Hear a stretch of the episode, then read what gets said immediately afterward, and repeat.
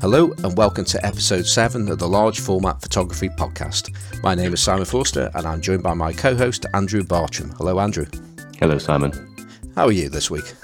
Well, I'm bearing up after a, a late flight from Madrid, got me in at 2 a.m. this morning. And then my wife was really inconsiderate, so she still got up early and clattered around and brought me a cup of tea. And I did say, Can I just sleep? No, she wouldn't let me. And I did no, I've done no photography at all, if you're going to ask me. Well, I was, but is that is that because taking a, a large format camera on your travels is that is that a bit tricky for you? Do you think? Do you, oh, do you wish there's like an answer for that kind of I problem? I see where you're going with this. Well, yes, I, I think if we had if we had a four x five camera that we could take with us on our travels, that would just be the answer to everything, wouldn't it? It would. It would. It's a, it's a shame that such a camera does not exist and probably never will. Uh, but you know, we, we, we can hope for, for something like that one day, perhaps. Oh, hang on, hang on. There, there may be somebody who can help us. No, no, no, no. Okay. Nobody. No. and uh, so uh, that, that's your week. Thank you very much. Uh, and, it's a uh, crap week, wasn't it? Yeah, it was. It was. Uh, I, have had a, a, a, slight. I say a week. Yeah, we keep forgetting that this show goes out fortnightly. Yet we actually only recorded last week's mm. last week. I mean, it's only a week since we last recorded. Who, so. who was our guest last week? Stephen. Sig- I'm already mispronouncing his name. The Kung Fu Man. You know the, the all action, the all action large format. Stephen, What's his name? Stephen Segasby. Um, Stephen Stephen Seagal Seagal. That's it. Well, last, last week's guest, um, or two, the guest from two weeks ago was C- Stephen Segas. Oh, Segasby. I'm I'm really sorry, Stephen. I'm really sorry. Um, they've been they've been uh, having a go at me. The our guest and uh, and Andrew. Um, so uh, I just want to thank you for uh, last week because you were a great guest and it was a it was a really really interesting listen. But uh, um, but just uh, talking about the things that I was doing this week, I've been involved in a um, specialist uh, auction, specialist camera auction, and preparing um, some items for, uh, for for that auction. And uh, my interestingly, the first job that I actually had uh, was preparing um, around about 12 large format cameras, uh, wooden brass cameras, uh, for for the, to be photographed. Uh, and it was a case of they were all in pieces, so it was just like one big Lego and Meccano uh, uh, task. But really loved it. So uh, I learned a bit more about how things go together, and I then learned that I couldn't remember how to take them back apart again, um, and so on and so on. So uh, yeah, really, really enjoyed that. So that was that was good fun. Um, have you made any images this week, or uh, anything exciting like that? No, no images have been made no. this week. Okay. No. I stumbled upon a fantastic analog store in Madrid because I, I, did take a camera with me, but it was an Olympus Pen EE3, so about as far from 4.5 as you can get. And I ran out of film, so I went to this really cool little analog funky store where they sell cameras and uh, books and film, and bought a roll of FP4. That's about as exciting as it got in Madrid. I was going to say, how, how do you actually run out of film on a half frame camera? Well, I didn't take any. Uh, it was I was halfway through, and I thought it was a 36, which is 72, but I'd not rolled it. I think because it's half frame, I didn't roll it as long as I thought I'd rolled it. So I ran out at about 50. right, right. Well, that's that's pretty much us this week. Um, but we have a guest with us, um, and he's fresh from an appearance on the Film Photography podcast. Um, so I want to welcome Ethan Moses to the calmer surroundings of the LFPP. So uh, hello, Ethan. Hey, thanks for having me. Hello, Ethan. Hello. Hello, mate. All right. it's it's great to have you here, Ethan. Um, and uh, yeah, so you're you're a bit of a podcasting superstar at the moment. Um, so podcasting tart, I think, is the expression. Yeah, yeah, it's a, yeah uh, podcasting cart. I like that. Um, so, uh, so yes, uh, you're you're with us this week. Uh, so you just just got the two of us to talk to. Um, So perhaps uh, you might want to tell us a little bit more about yourself. Uh, uh, well, we know quite a bit about you already, but uh, certainly our our, our listeners. Uh, perhaps you can say, you know, let people know who is Ethan Moses. Uh, what are the kind of things that you're up to, and how did you get how did you get get to this point and being on the large format photography podcast? Sure. Um, so, who is Ethan Moses, international man of mystery, medium successful business star? Um, so, I, have always been into photography. Um, I think I've mentioned this before. Uh, my grandfather was a photographer. Uh, he was like a World War II photographer, and he came back and started a studio and, you know, put everybody through college. Um, and I think I was the first college dropout in my uh, in my family after him because I wanted to become a photographer, and that didn't work out so well. I went back and got a degree in economics after living on my mom's couch for too long. Um, yeah, so I've always built some cameras. Um, I think one of my first favorite cameras that I built was a 8 by 10 um, just out of wood. It was a monorail camera that a friend and I shot a bunch of paper negatives on in uh, college. And um, yeah, re- more recently, I've started um, 3D printing cameras and selling them on the internet at cameradactyl.com. Um, I've made a bunch of uh, four by five cameras from, um, you know, one of my favorites is uh, is like a by ten, and I, I made sort of based on that a uh, four by five field camera that's 3D printed and looks like you know uh, crazy multicolored robots. And then um, from some requests, I made a handheld four by five. And you know, I, I don't just work in large format, but that's um, a bit simpler place to start building cameras. Uh, I'm working on a six by nine camera right now. Um, yeah, I, I, build cameras um, for about oh, almost a decade, I bought and sold cameras professionally. Um, I've been to 50 states, driving around, buying out, um, you know, uh, photo studios that once had, you know, a bazillion dollars worth of uh, film camera equipment that was, you know, maybe by 2010 pretty worthless. Um, and so, you know, buy things, clean them, fix them, sell them on eBay or my website uh, way back when, and then I sort of moved to buying out camera stores. Um, I grew up in New York, where back then we had about 300 camera stores in the city, and now we have you know well less than that in the entire country. And so um, I made a living for a while, sort of just buying out camera stores that were going out of business and selling things to artists and amateurs and people like me who always wanted a Hasselblad, who you know at 17 years old, I could never afford a Hasselblad at $5,000. Uh, but, you know, for a while there, they were really, really inexpensive. And um, yeah, so I, I, learned a lot about cameras. I'm, I'm pretty mechanically or, or technically inclined. Uh, I'm not the best of engineers, but um, I really enjoy it. And um, yeah, I've sort of put my two passions together for uh, cameras and photography and, and making things. And um, I'm having a go at it. Yeah. So, sorry, so, Simon. Go on. no, on. no, go on, Andrew. paper negative. You mentioned paper negatives. Was that yeah. the first thing you shot with on large format?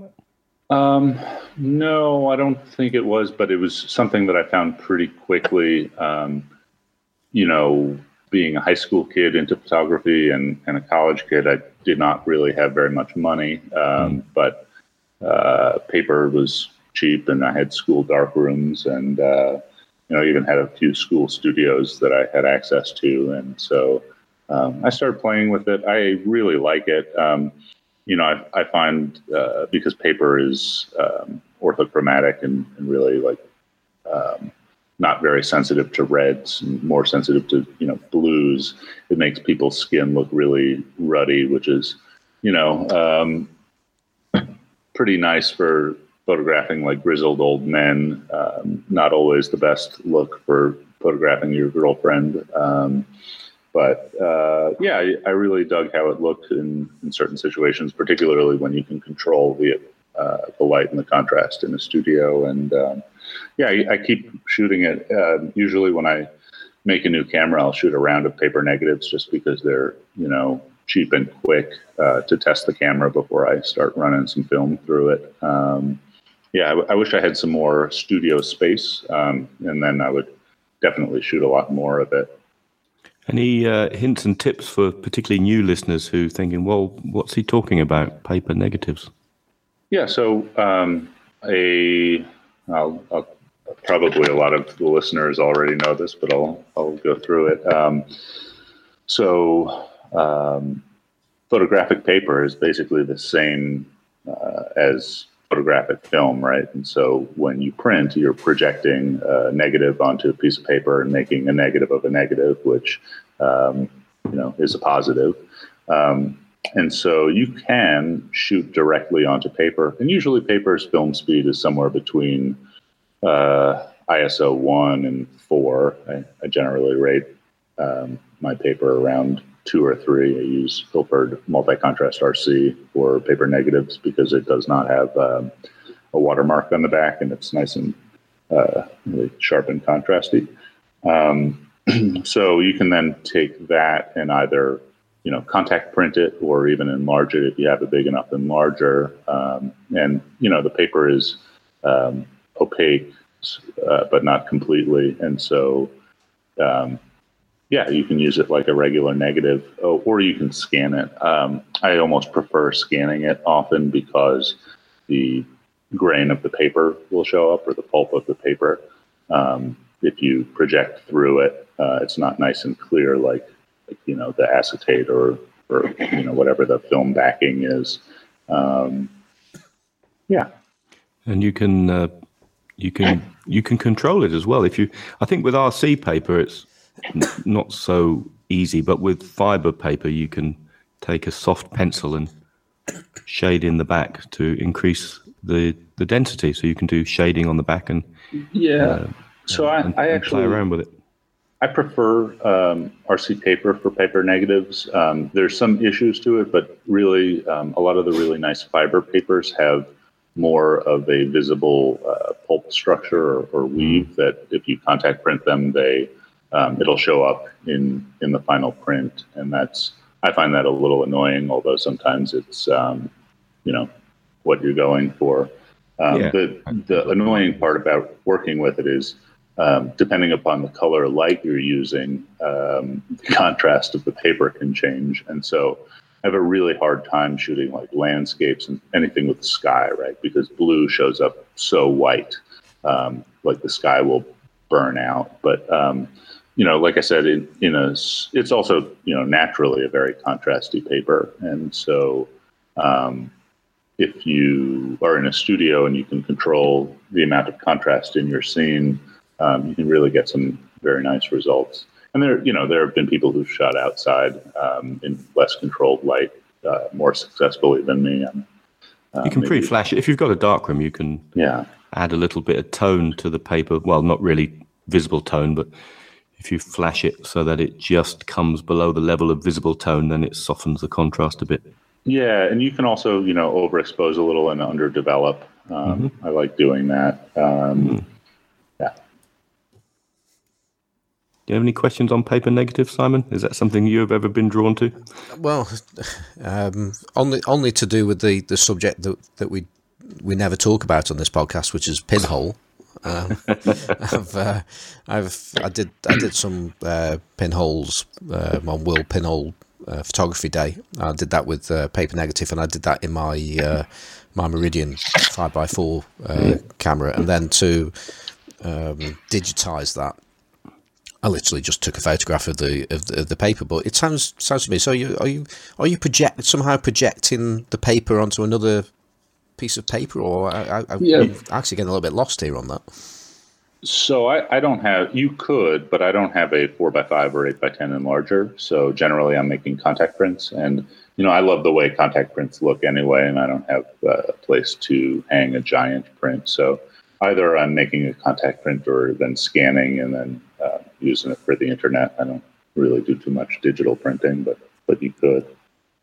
You can, uh, you can, if you've got a four five enlarger, Simon, you can, you can take your paper uh, and project through it. So with the image facing down and project, and and you and the light will go through it, and you can project down onto photographic paper to make your positive. You can then, if you want to, you can then manipulate the positive again by with pencil marks on the back and, and, and, and keep going with negative, positive, negative, positive till you get some really weird results. But yeah, or you can just contact print, like Ethan says, and put two two pieces of paper face so your negative emulsion in contact with a, a new piece of paper, and then just shine a light through the back. You can do a test strip, so you keep covering over the sandwich of uh, of negative and and uh, and paper, and determine your optimum print. You can use contrast filters in the darkroom if you want to, to soften or harden the um, the contrast. And I, I don't think I've mentioned him on the large format photography podcast, but he's certainly been a guest on the lensless Andrew Sanderson. And Andrew has a book all about paper negatives, which I've mentioned a few times elsewhere. And Andrew's blurb book on using paper negatives is probably the definitive guide. And I know because I've been chatting with him, he is updating it at the moment to the, I think just to take into account that some papers have disappeared and some others have come on the scene. I mean, that's that's another thing actually. I mean, that's something that we were uh, bef- beforehand when we were just chatting about about the show, uh, Ethan. That you you particularly liked, I believe you particularly like to use um, paper negatives for portrait work. Is that is that right? Yeah, particularly of like you know grizzled old men, uh, pe- people that um, it will enhance the photo. So um, you know, a lot of fine skin detail um, really happens in in red, and so um, a lot of times you'll get uh, like all of the capillaries under your skin, and your your pores are slightly redder, and that, those will come out very dark, and uh, it makes your skin look ruddy. So it's like maybe a great thing to photograph, like Clint Eastwood. I, I don't want to be like super gendered about who you shoot and how, but um, you know, uh, it, it has a certain look that that lends itself to some some types of portraiture.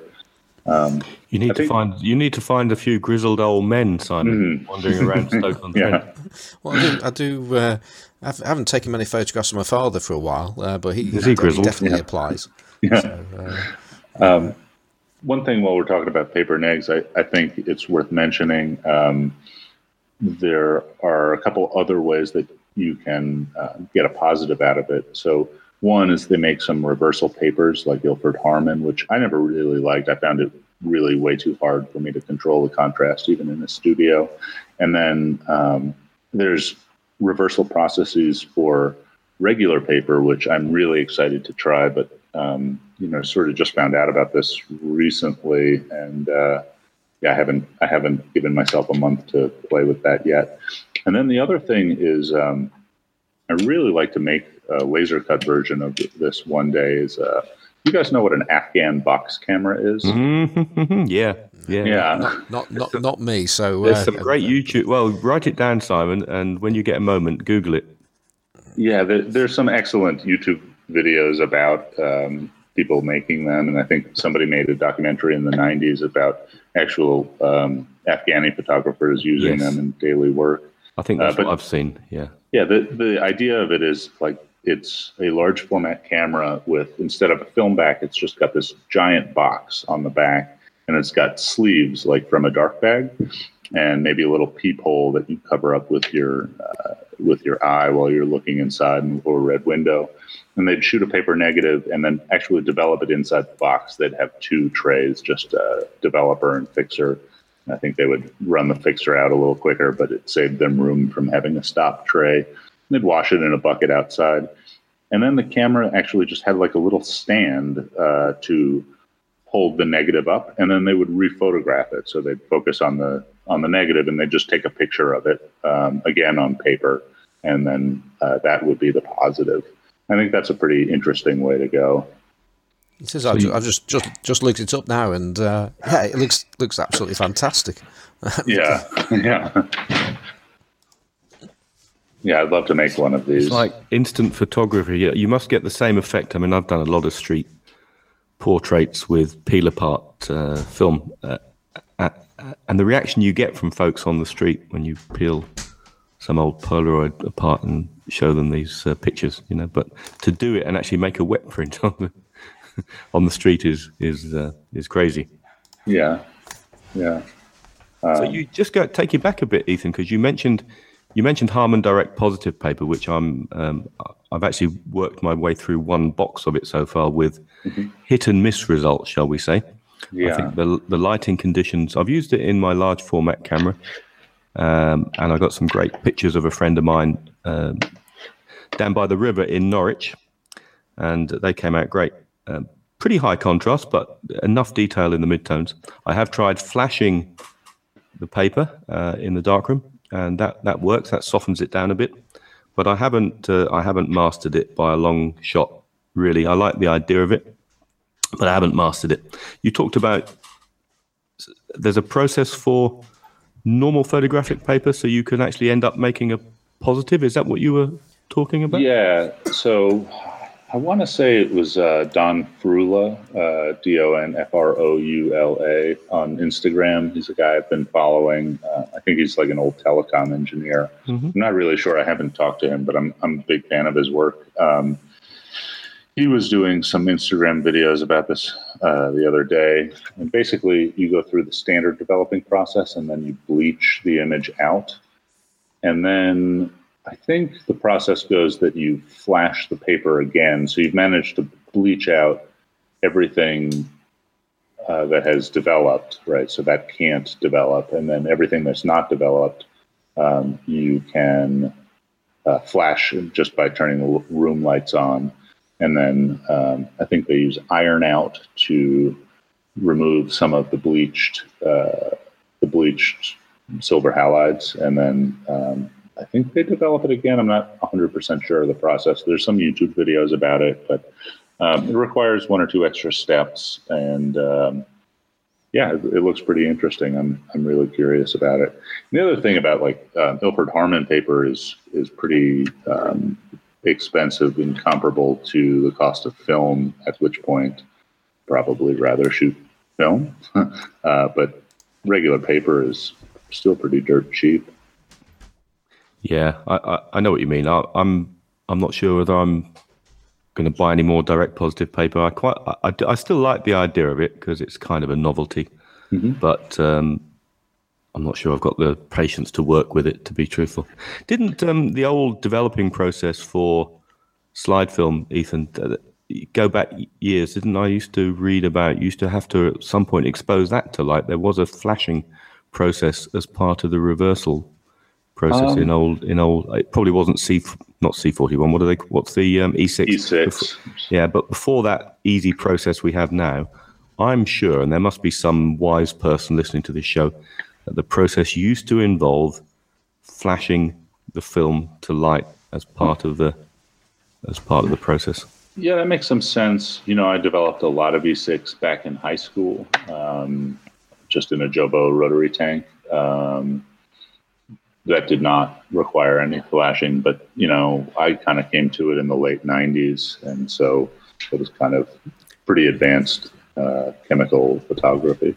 Yeah, we're probably talking in the decades before that, but Yeah, the '60s maybe, or Kodachrome or something. Yeah, so s- somebody listening, Sandeha Lynch or someone like that, just send us an email or give us a shout out on the lensless. No, not Yeah. the lensless. What's the other one? The large format photography. I'd love to podcast hear the Facebook answer to group, that. and uh, just see if I'm if I dreamt that. Did I dream that that you had to flash slide film in early processes to make it become a positive? I don't know. Do you know, Simon? I have no idea, but I think you knew that. right it would seem like it would work or at least in in black and white right? Because the the idea of the process i believe is that you bleach what has been developed right? The activated silver halides and then you remove them uh, with uh, some sort of i think iron out is is sort of like a drano uh, drain cleaner type of thing that Ooh. that bonds to the metals. And then you then re-expose everything that has been not developed right so you get a reversal uh, so it, it would make sense to me that there would be some sort of uh, you know flashing in, in some early uh, reversal processes Because if you think you combine all these weird things like pseudo solarization, where you switch the lights on halfway through developing and you get a sort of reversal of tones, don't you? And you've got bleaching, which you can then re you can then redevelop or tone prints. So it all kinds of uh, it all kinds of uh, makes sense to me. But hey, can I ask you, Ethan, what possessed you to make that uh, Mothercare camera called the Cameradactyl?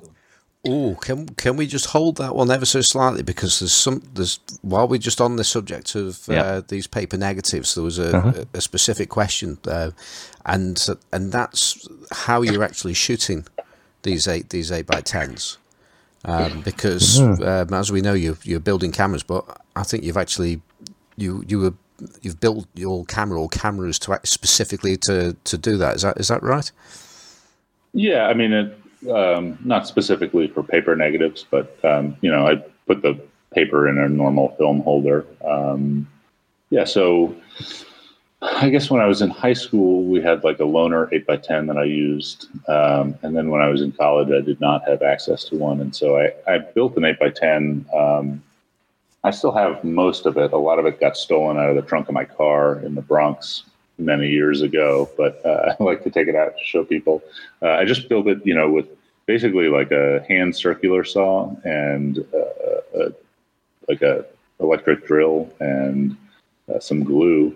Um, it's you know a monorail camera that I made out of wood, and I actually spent a day or two wandering around uh, the East Village, going to like these weird shops and asking them to cover my head in black latex and go stare at the sun like a total creeper. Um, I finally found some, you know, uh, like like uh, black pleather or vinyl material, and um, I got a lot of pizza boxes from the local pizza store and uh, cut them up into ribs for the the bellows, and yeah, it worked really well. Um, back then, uh, I think the first couple of experiments I did, I, I did not own an 8 by 10 lens, and that was still, you know, the days of film being uh, used professionally. So 8 by 10 lenses were very expensive. And so I tried a magnifying glass, and it, you know, it made an image, but nothing good. And eventually I bought a process lens on eBay. You know, this must have been, I don't know, 2004 or something and that worked really, really well. Um, I had the cap of a hundred foot roll of Tri-X or something that I had as a lens cap, and I just um, you know put it over the process lens and you know take it off, pop the flash, and then put it back on.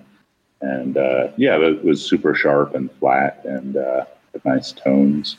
Um, so that that was a camera I shot a lot of eight by tens on, but um, these days I, I shoot a lot of four by five stuff just because I don't have a giant printer, although I'm working on a laser cut 8 by 10 but that project is not done yet and sort of backburnered. Um, but yeah, I, I, shoot them in my uh, Cameradactyl field camera and, and, more often these days in my uh, 4x5 OG hand camera.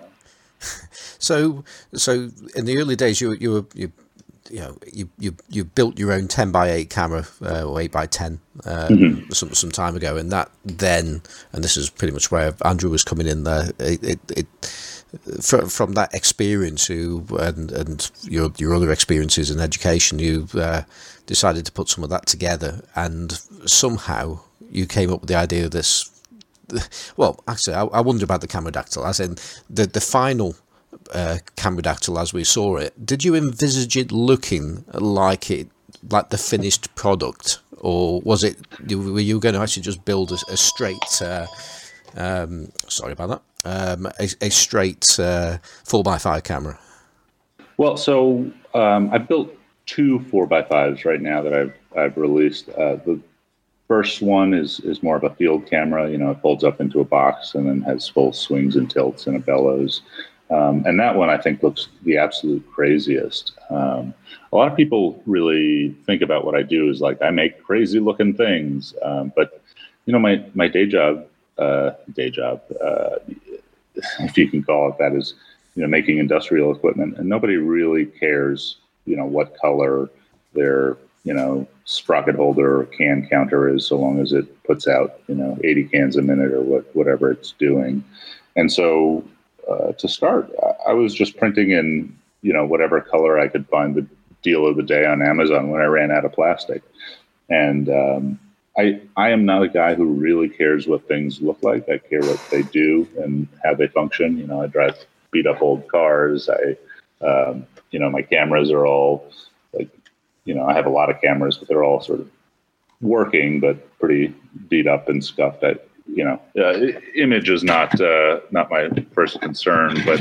um, just sort of by coincidence, the, the, first cameras I made wound up looking like uh, Barbie Dream cameras, like like in the craziest colors. And I, I, let people choose their own color schemes, and they came up with some really wacky and uh, arguably very disgusting looking uh, color schemes.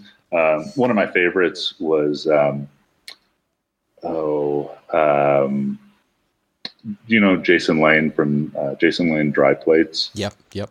Uh, his daughters designed one in like purple and pink and unicorns. It was, uh, I think, one of the best designs of all of the Kickstarter cameras that I sold. Um, and so that that kind of became a thing that that people really dig. Um, I also make these camera grips for generally 35 millimeter SLRs and some other things. Um, and I've found like now it's it's over 70% of what I sell is all in black plastic, right? The classic uh, camera color. But um, I also have found that nobody would ever write an article about me if I had sold black grips. Plenty of people do that, although I think my grips are, you know, pretty good and well priced and do what they need to do. But you know, if you put a hot pink grip on a Leica, um, you're bound to like draw enough ire of petapixel readers that um, you know it's it's some free marketing. And so I, have sort of leaned into weird and wacky colors. Um, this last project, the the Cameradactyl OG hand camera, um, I kind of knew almost exactly what it would look like. Um, there have been some tweaks you know, based upon the geometry of the lens and the film dictating, you know, how big it is and how, uh, you know, what, what the shape is. Um, but yeah, I, I, kind of at that point knew that I would, you know, one, offer everything that I sell in all black for the purists. And then, um, I, you know, back in the day, uh, you know, the, the pro model of every camera was like the black painted version of, you know the Nikon FM or whatever, uh, rather than just the silver metal. And so I, have been offering like the pro model in hot pink, um, and and like there are parts that you know need to be uh, light light tight, and generally those parts, of camera bodies and nose cones, I will offer only in black. But um, yeah, I, I offer um, accent pieces in you know all sorts of colors, anything I can get my hands on, and even color changing colors like a purple that turns to pink when you uh, hold it in your hand, or you know, green to yellow. I've, I've, I've, I've, got to say when I when I first saw, I think it, I think Hamish Gill had one um, mm-hmm. on a on a on a Leica. I think it was a Leica, and yeah. and, I, and then I, I kept on seeing these color changing ones and ridiculous colors on on these cameras, and I, I in fact, actually, I remember um, I think you I think you followed me on Instagram uh, via Buttergrip or some something like that, mm-hmm. and I was thinking, I'm not following this guy. Look what yeah. he does to these cameras. There's no way. And, uh, but uh, but I followed you on Cameradactyl instead. you know, yeah. Like, this I can get behind, but I can't get mm-hmm. behind Buttergrip. I was I was just ideologically against it. I've calmed down about it now. i am I'm, I'm chilled out, but it, yeah. it, it, it, did get a reaction from me. And I, like I, said, I don't. I'm I'm no kind of purist, or perhaps I am, and didn't realise it. But uh, but yeah, those those those, mm. those bright colours on the on those beautiful cameras, it really really grated with me at the time. Yeah, I, and I, you know, I think like the last twenty sales I've made, nineteen of them have been black grips last week. Uh, but again, like one, nobody would cover it or notice it. You know, a lot of people make camera grips. Uh, I think mine are, you know, again, pretty good and well priced. But um, yeah, it's it, they're noticeable. Also, when you photograph a camera with a grip on it, you really want to show the shape of the thing, and cameras tend to be black. And so, I remember um, printing a wedding my dad shot once, and there was a kid stand like it was a group shot, and there was a kid standing uh, in front of or sitting in front of a man standing, and the man was wearing black a black suit, and the kid had black hair, and it just looked like his head was disappearing. And you, you have that kind of effect when you try and shoot a black grip against a black body. It's very hard to tell, um, or a white grip against a white background, and so um, you know, hot pink does the trick.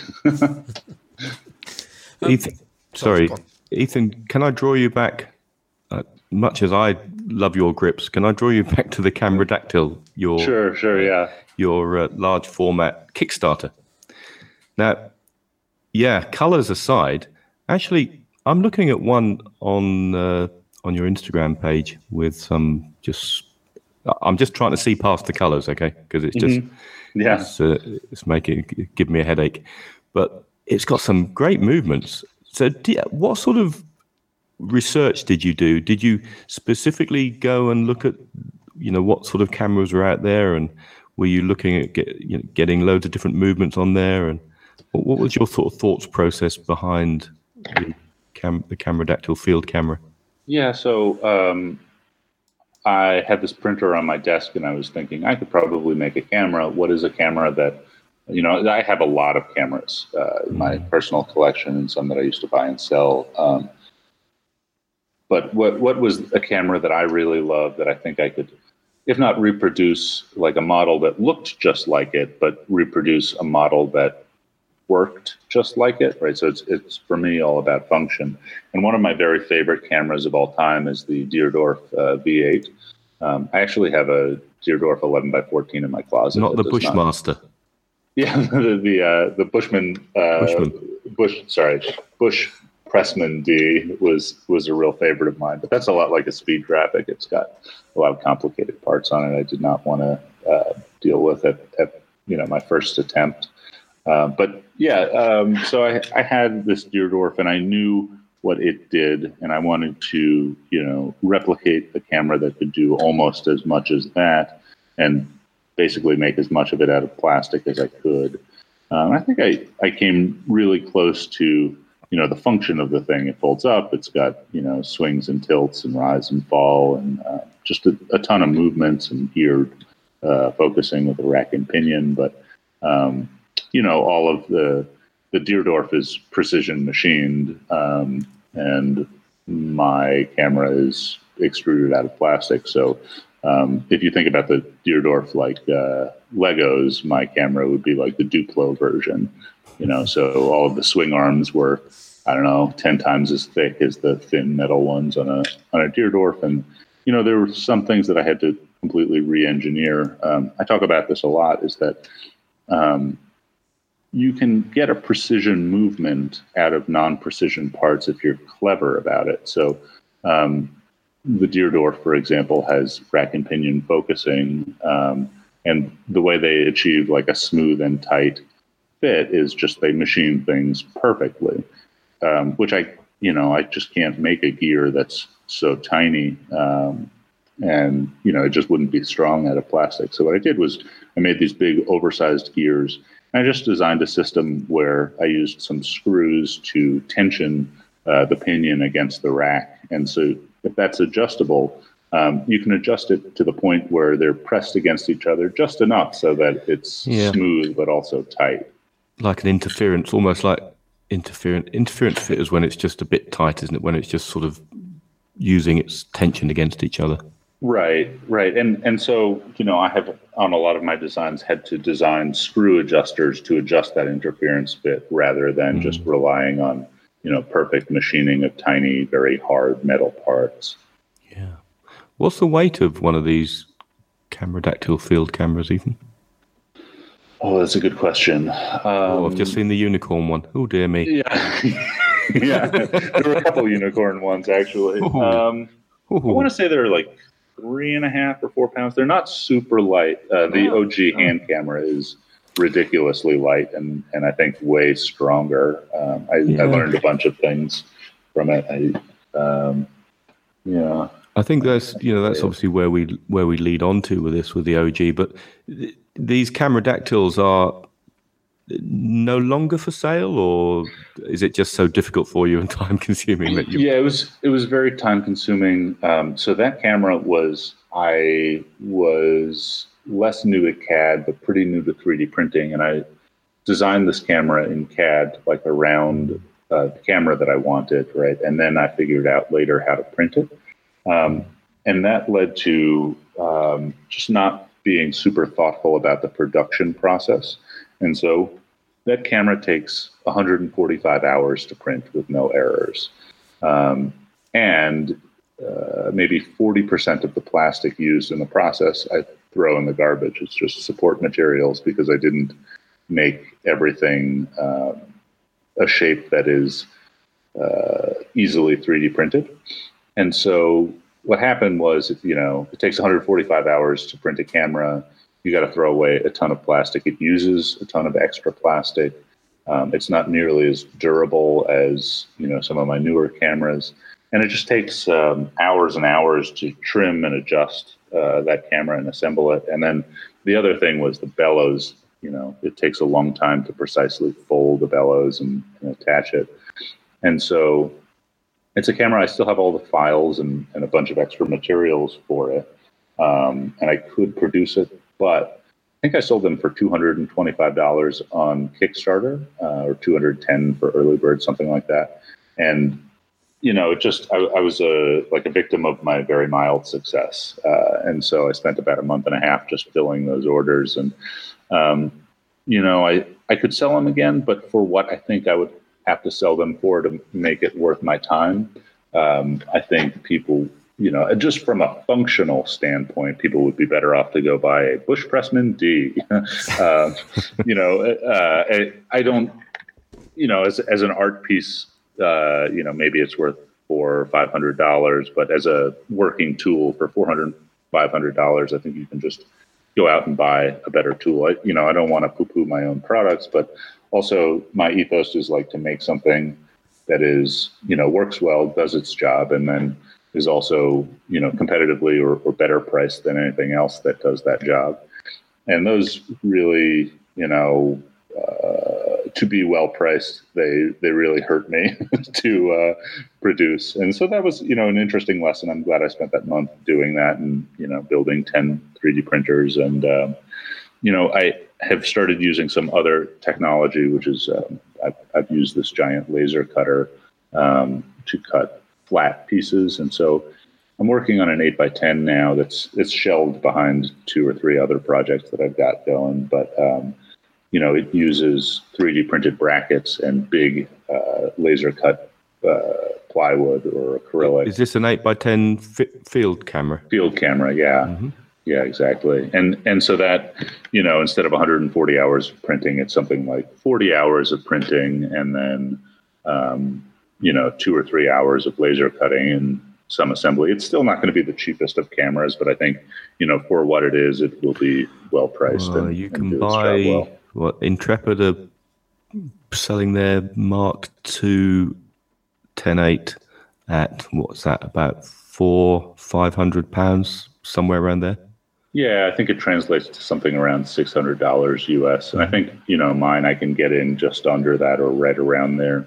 Yeah. Um, that being said, I think mine will be maybe twice as heavy, um, a little stiffer, and, and probably better for sort of like studio work, uh, but maybe not as good uh, for backpacking. Well, I mean that brings you know that, I think first of all I think it'd be really great to have another option in 10.8 affordable, you know, uh, field cameras. Ben Horne, who's been on this yeah. show, he has a Mark II, and I know he's a he's a big fan. I think he has a few workarounds to make it a little bit steadier. yeah, I, I uh, so one of the issues uh, that I fixed last before moving on to something else that I had to do was uh, you know, a wobbly front standard. Mm. And I watched his video on the Intrepid where he's got this ridiculous like string system to mm. tie the thing bungee, down, string or bungee cords or something. Yeah, yeah. I looked at that and I said, no, I'm just going to make the camera a little bit heavier and just not wobble in the first place.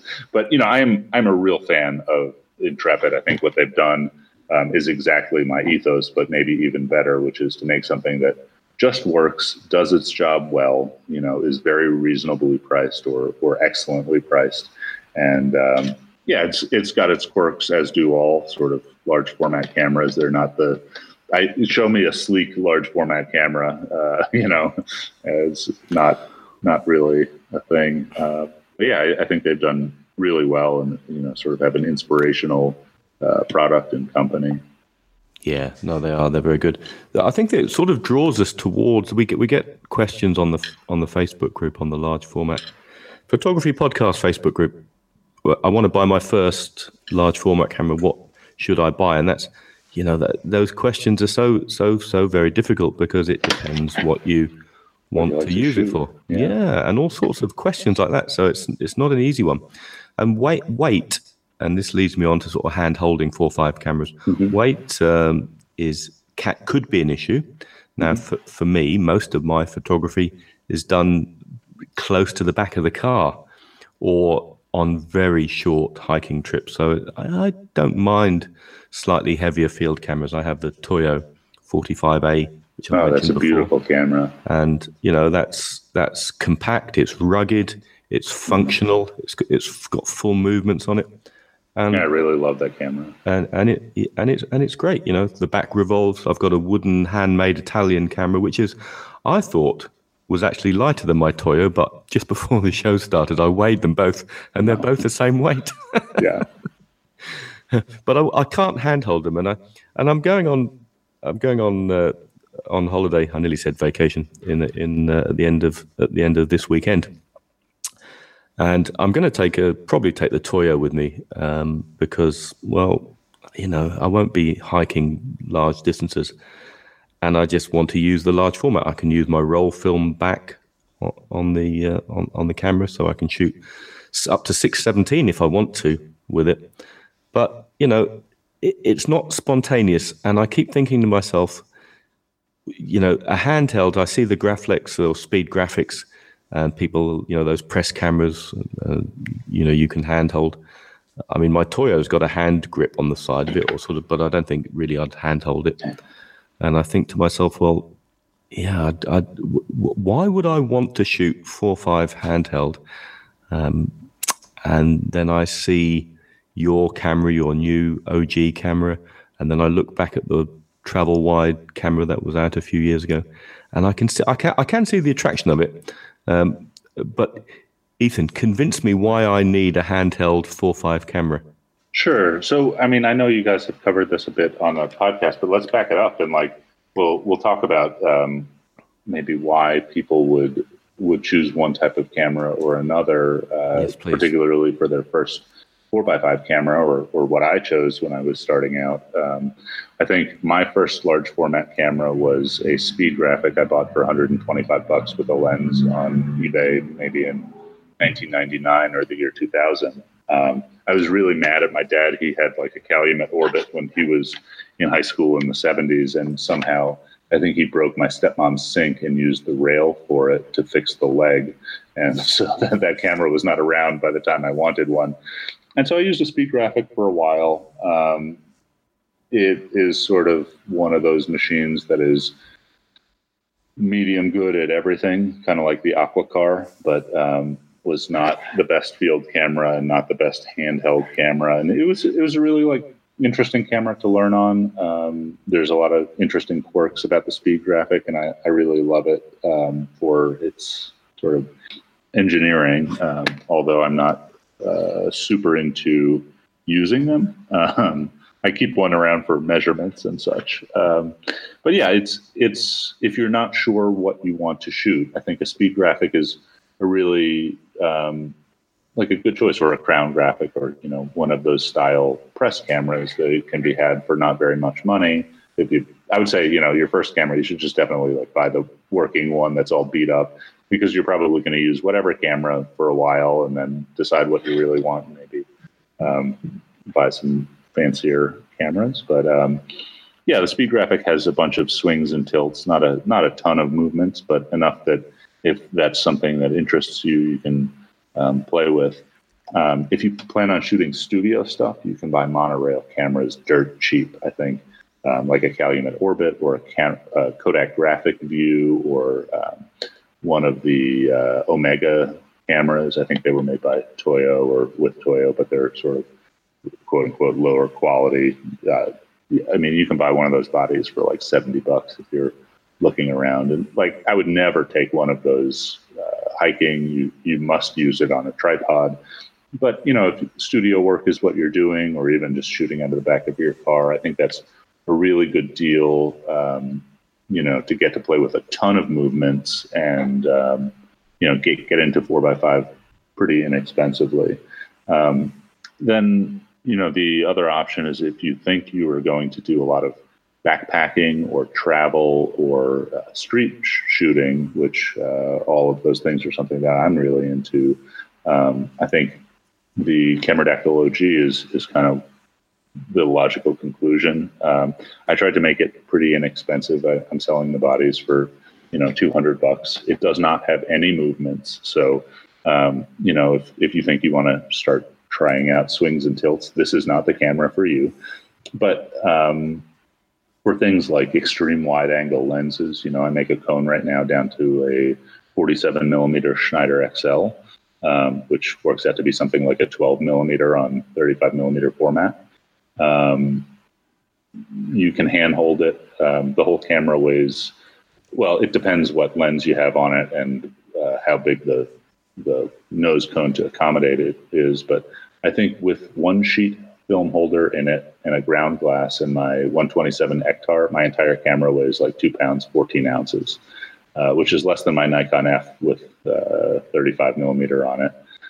And so uh, it's a little bit bigger, but it's pretty light uh, and it's really durable. Um, I don't, I'm not a fan of camera bags. I usually carry a backpack. I do a lot of backpacking out here in the Southwest. And so I'll just throw it in the top, you know, maybe put a lens cap on it if I'm feeling uh, feeling nervous about the scratchy things in my backpack, um, or I'll just you know uh, toss it in the the seat of the car, and um, yeah, it's it's very durable uh, and it's very light, and it's medium small, small for a large format camera, but and where you where where you live? I mean, I love I love the states. I love road trips, and I uh, I tend to my equivalent camera to take with me would be my GW 690. So it's sure fixed, you know, one lens, minimal choices, a big negative. Mm-hmm. But with here with so this is the next step up for me. So for my next American road trip, I shall be in touch with you first. There's right. there's there's a picture here I'm looking at on your Instagram feed, and I, I was wondering what sort of lens you had on here. I think this is yours. So it's uh, it's in your uh, your neck of the woods, Ethan, and it's got the it's a street picture of a road with some street furniture, and it's got the word "only." I think it means left turn. Oh yeah, fil- filter lane, isn't it? Yeah. Uh, and so that perspective, that angle of view, is just, I think, just perfect. What um, do, you, do you know? Is that do you, do you know what that was? Yeah, that was um, Monte Vista, right off Girard here in Albuquerque. Um, that yeah, was the, the, the lens oh yeah, sorry. Um, that was a Kodak 127. Oh, that might have been a Ektar or an Anastigmat. Um, I'm not sure. I have both of them. Uh, that was like the first roll that I roll, the first batch that I shot with the Cameradactyl. It was just walking around. So my slightly wide, slightly wide then. So slightly wide. Yeah, yeah. It's about you know a 35 or a 40 millimeter equivalent yeah, on 35 I think that's why I think that's why I'm being drawn to it because that's a sort of 35 mil. Yeah, that, that whole batch in there, um, I shot less for art than just to test for light leaks. it's one of the first things I do. Uh, I went out and shot, you know, 10 pictures and left the, you know, yeah, film holders in the but, camera with the dark slide open. But that kind of instinctive shooting, which you, you know, with a big negative, you, there's nothing wrong with instinctive shooting, just going out there and, you know, like you can get some of your best images. And so even though they're test shots, I think, uh, I think they're great. Thanks. I love this one. There's one here. I'm not sure if it's a double exposure. we, we don't talk about double exposure. Yeah. Uh, there's one here with uh, some caravans or trailers, as you'd say, and some electric pylons and. Sure, that that one actually is one of my favorites out of this whole project. Um, I actually dislike shooting double exposures. I, I'm a pretty like in control type of person when I shoot. I, I like to be. Um, not to say I, you know, I, I, like shooting things that happen. I, I, think of it as shooting verbs rather than nouns. But um, that picture, I, I, just liked how it turned out, and I did it completely by accident. Um, I had been shooting just again test rolls um, on Route 66 here in Albuquerque with the original uh, Cameradactyl field camera, and my car broke down, which is where you see the images of the trailers. Um, mm-hmm. I took a couple pictures and then I fixed it. I think it was the screw for my alternator tensioner pump uh, got, or the alternator tensioner belt got uh, chucked while I was driving around, and I fixed it. And I kind of forgot about that uh, I, I, guess I forgot to flip the dark slide because I was fixing a car. And then months later, uh, the next picture that I happened to shoot was uh, on Route 66 in my neighborhood on, on the other end of town. Um, and because the two cameras load from opposite sides, right? The Cameradactyl loads on the left and the uh, Cameradactyl OG uh, loads on the right. I had flipped that sheet of film and just happened to take a picture of the Highway Hotel motel, mm-hmm. um, and they lined up well and kind of were two ends of uh, the same road as they call it the mother road here. Route 66 went from Chicago to LA and was like big into car culture and, and very important. It's kind of America's main street. And then it, it just happened to be shot on two different cameras that I made. I love the idea of. I've done bits of Route 66. i am talking to a friend about possibly doing the whole thing in a few years' time, but taking a, a just very minimal camera gear with me. So either a, you know, my GW 690 or something like a Cameradactyl. So I've got um, I've got a 150 Schneider lens. I've got a 90 mil um, Fuji F8. Yeah. I don't think you've got a I don't think you've made a cone for the Fuji F8, but uh, uh, I actually have one in my queue right now that I I need to make. I got the okay. specs from a customer. It should ah, be out by okay. two weeks from now. Okay, so that'll be uh, that'll be a bit on the wide side for me. So if you've already done that, so you've got the you'll have the data, presumably. Yeah, yeah. Hmm. So your actual cameras that you're producing then are they're they're effectively custom made to the lenses that your customer has. Is it is that is that right? Yeah. So um, one of the sort of unfortunate, but I consider fine things about this camera is because it doesn't have a bellows. Um, you know, the infinity distance is set by the length of the nose cone, and then sort of the geometry of the lens, how far the rear element sticks out, how wide it is, uh, will determine sort of the geometry of the cone, so it doesn't cause vignetting. Um, and so, you know, I have a list of cones that I've modeled. I probably have, oh, 15 fusion files just for, um, just for the nose cones. Um, and then, you know, I haven't been charging anybody anything extra unless they want something really huge and crazy. Um, and I just require, you know, an extra week to get around to spending a day to model it. And, uh, you know, uh, the I need four measurements of the lens, which is the, the lens opening size, the uh, flange distance at infinity, um, the rear element diameter, and the rear element protrusion beyond the flange. And, you know, I'll make a custom cone for just about anything. So, sorry, just wind back a bit. You're, so that flange focal length, if that's if I can call it that. yeah, sure. This, the distance with the camera focused at infinity. So, uh, so if I've got my, I know you've already got the details for the for the um, Fuji lens. But if I stuck my Fuji lens on my Toyo camera mm-hmm. and I focused at infinity, or as best right. I could, and then I would just measure the distance from the uh, the the lens board to the film plane that's it. Exactly. So from the front of the lens board or the rear of the shutter to the film plane is the dimension that I want. And generally, that's best done with uh, like a caliper, uh, dial caliper. Has it got to be really precise?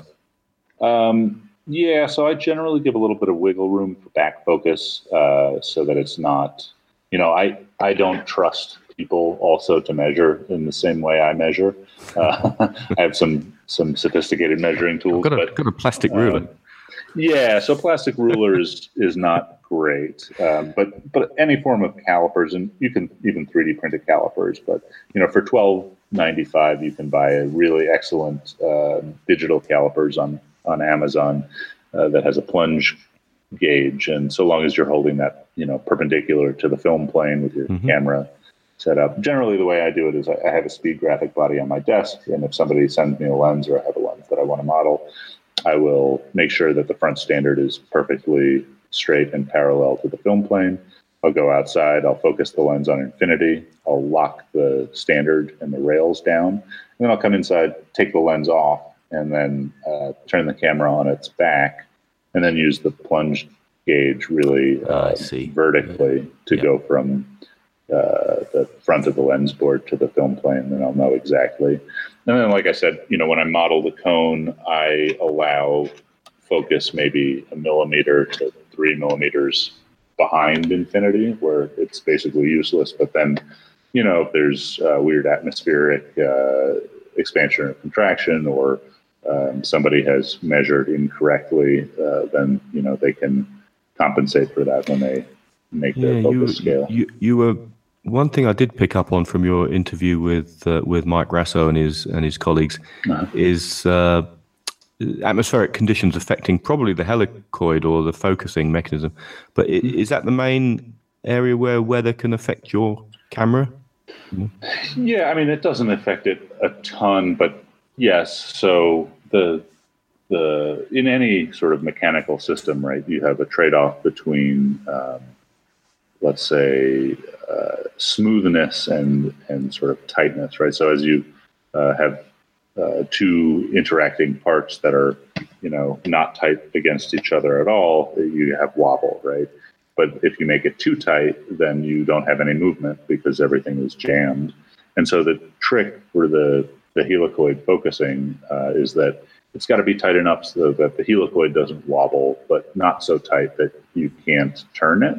And so that's a precision adjustment. I think this was the problem with the Travelwide. Um, I again think the Travelwide was a really excellent product. It did, or or idea, you know, it was supposed to do a very uh, simple thing um, at a really excellent price, and it was no frills. I like that about it, but you know, th- they were many years ago when 3D printing was not really a thing, and they, um, you know, they made a fairly similar camera, but they had it injection molded, and um, you know, it wasn't very many parts, uh, and so one of the big problems with that camera is like plastic is hydroscopic, so which means it's it's going to absorb you know moisture out of the air, which is you know not not the biggest deal. It doesn't like uh, expand like a sponge, right? But on a on a very microscopic scale, like on the order of a tenth of a millimeter a hundredth of a millimeter, you know, it, it might swell or, or contract depending upon the humidity and the temperature. And so, you know, the way I combated that is again, like we were talking about with the rack and pinion on the original Cameradactyl, is instead of making um, a focusing ring that was one piece, I have split it in the middle. It's actually the ring itself is three pieces and has eight um, uh, like Allen key screws, hex head screws, and you can take that apart and adjust it for you know different tensions. So I have shipped a couple to people. So I'm I'm in the high desert. Um, I'm at like 5,700 feet right now in my house, and it has been relatively cool and very very dry here. So the plastic is just about at its you know smallest. Um, but I've shipped a bunch, particularly some of the early models. I shipped one to M, and I think he had this problem. Um, and I shipped one to uh, Nick. So M is in where it is hot and humid all the time. Uh, Nick Lyle of the Homemade Camera Podcast, who says hi, by the way, uh, over text. Um, He's in Whidbey Island, which is outside of Seattle. Again, not super hot, but very moist. Um, basically, when these things go down to sea level and get uh, into a hot, um, moist environment, often uh, that helix tolerance, which might be on the order of a hundredth of a millimeter, um, might change a little bit, and they tend to stick. And so, basically, they just have to, you know, loosen these eight screws, and they work fine. So I can see if uh, folks listening, if you go to uh, cameradactyl.com and forward slash, well, just type in cameradact- cameradactyl OG probably, and, and it'll take you there. So it's some quite good photographs. So I've, I can see these screws, and, and so you've got the you've got the black nose cone, and mainly the say the black body, and then you've got this the one I'm looking at. It's got a yellow. That would be the focusing sort of grip. Is it you turn? It's this one big yellow thing. So you turn. Yeah, You Yeah, turn, turn that, and then there's these screws around the face of it. right. So the the nose cone to get uh, semi technical here is like the nose cone has a little bit of a flange lip that the um, focusing ring uh, attaches around, and so that can uh, spin, you know, infinitely and smoothly um, except for that there's a, a, focusing helix which has a lens board on the front of it, and that uh, will interact with the front piece of the the uh, focusing ring, so that when the focusing ring turns, the helix moves in and out, and yep. you know there's a stop at the back of it, so you can't focus the the helix right off the camera or anything like that. Um, yeah, and then you can um, because the helix has uh, three pieces. It's it's like a clamp, and so as you tighten those eight screws, it um, becomes tighter to the body. I see. Yeah, I'm I'm I'm very I'm in a very dangerous situation here because there's this. I'm on the page and there's my thing is hovering over add to cart. I'm doing. I'm very, very, um, I'm in danger of buying something online while we're recording a podcast. Stop me, Simon, quickly. well, uh, I'll, I'll, I'll, give you give it, give you a bit of time to draw draw breath there and come to your senses, or not, because I actually think it's. I think you should buy it. Actually, go on, go on, get it, get it, Andrew. Um, um, the uh, the the helicoid on there. So what what kind of if if we say using a 90 millimeter lens, which I assume that's pretty much the most common size. I'm, I'm guessing would would that be right to say?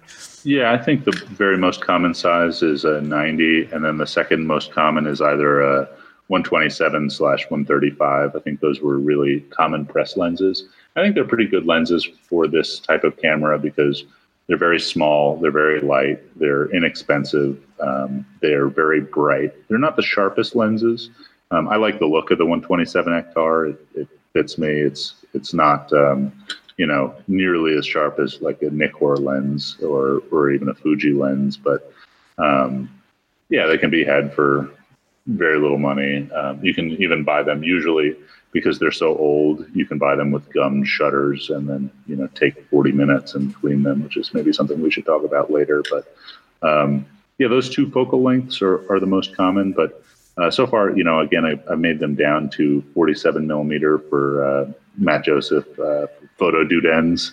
Um, he has like this really ridiculously wide pancake version of it with a giant helical to fit over his enormous lens. I think he put like a $1,200 lens on my $200 camera. um, and then I've made them up to like 200, 205, 210 millimeters that are um, you know, that's a longer focal length than I ever really use on this type of camera, and it, it makes it kind of a, a pretty large physical object that I would yeah. find annoying. But, um, you know, there's some people who are shooting studio portraiture or even like sort of macro stuff with them. Well, it's it's interesting when you just mentioned the macro there because I'm I'm just thinking about the amount of travel that you would have with the uh, with the with the focus ring there. Mm-hmm. So, say with a with a, a a, normal 90 mil uh, lens. Uh, how what's your minimum focus distance distance on one of those? Yeah, so actually, let me clarify because I don't want to do any false advertising here. Uh, the macro stuff, I had uh, I think two or three requests to shoot macro stuff that would focus, you know, down to like a foot with a long lens, and I said uh, I really can't make that unless I make it really huge and unwieldy. That goes, you know, from infinity to one foot. And so I've made a couple that, you know, specifically are macro, you know, copy style cameras that focus from, you know, one to six feet, something like that. But those are those are sort of special order products. I almost never sell those. Um, so, well, but, um, the, the thought occurred to me that uh, I mean, does when the, the actual way that the lens fits into the into the cone, does it? Uh, mm, it won't screw in there, will it? Because not all lenses have got a thread at the back, will they? So, well, so almost all lenses have a thread in the back, but it's a thread for a retaining ring, just yeah. like you would mount it on any lens board. Yeah, you just put it in. You know, I can do it by hand for most of them, or with a lens wrench. Well, well, in in, in that case, then it would. In this, my theory says that you'd be able to put an extension on. Um, yes and no. So the deal with an extension is eventually your lens is pushed so far out in a barrel that um, depending upon the nose cone, you might get some vignetting. Yeah. yeah.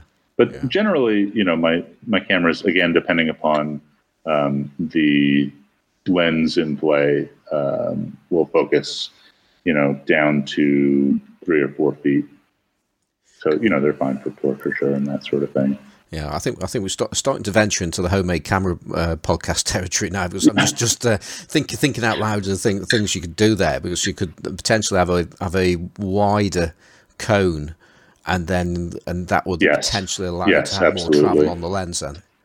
Right, and so for like cameras like the one I made for Matt and his 47 millimeter lens, um, because the lens was so big and also the angle of view was so big, I actually had to make the helix enormous and the focusing ring is enormous. So it's like a really flat lens with a huge helical um, so that it doesn't vignette. But um, I generally try and keep the helical as, you know, I, I, make it big and chunky so you can get your fingers around it. And, you know, there's like a lock screw on it so you can lock it down and use that as sort of focusing tab. But um, I try not to make it, you know, overly huge. I, I think it's nice to have something that'll, you know, fit in a bag and, and you can wrap your hands around it without having to be seven feet tall. Yeah. So if you you've you've got yourself a, a ninety mil lens on there, uh, let's say I've, I mean I've got a, a, a Wollensak um, sixty mil. Uh, it's not sixty. Sure. Uh, ninety mil uh, six point eight.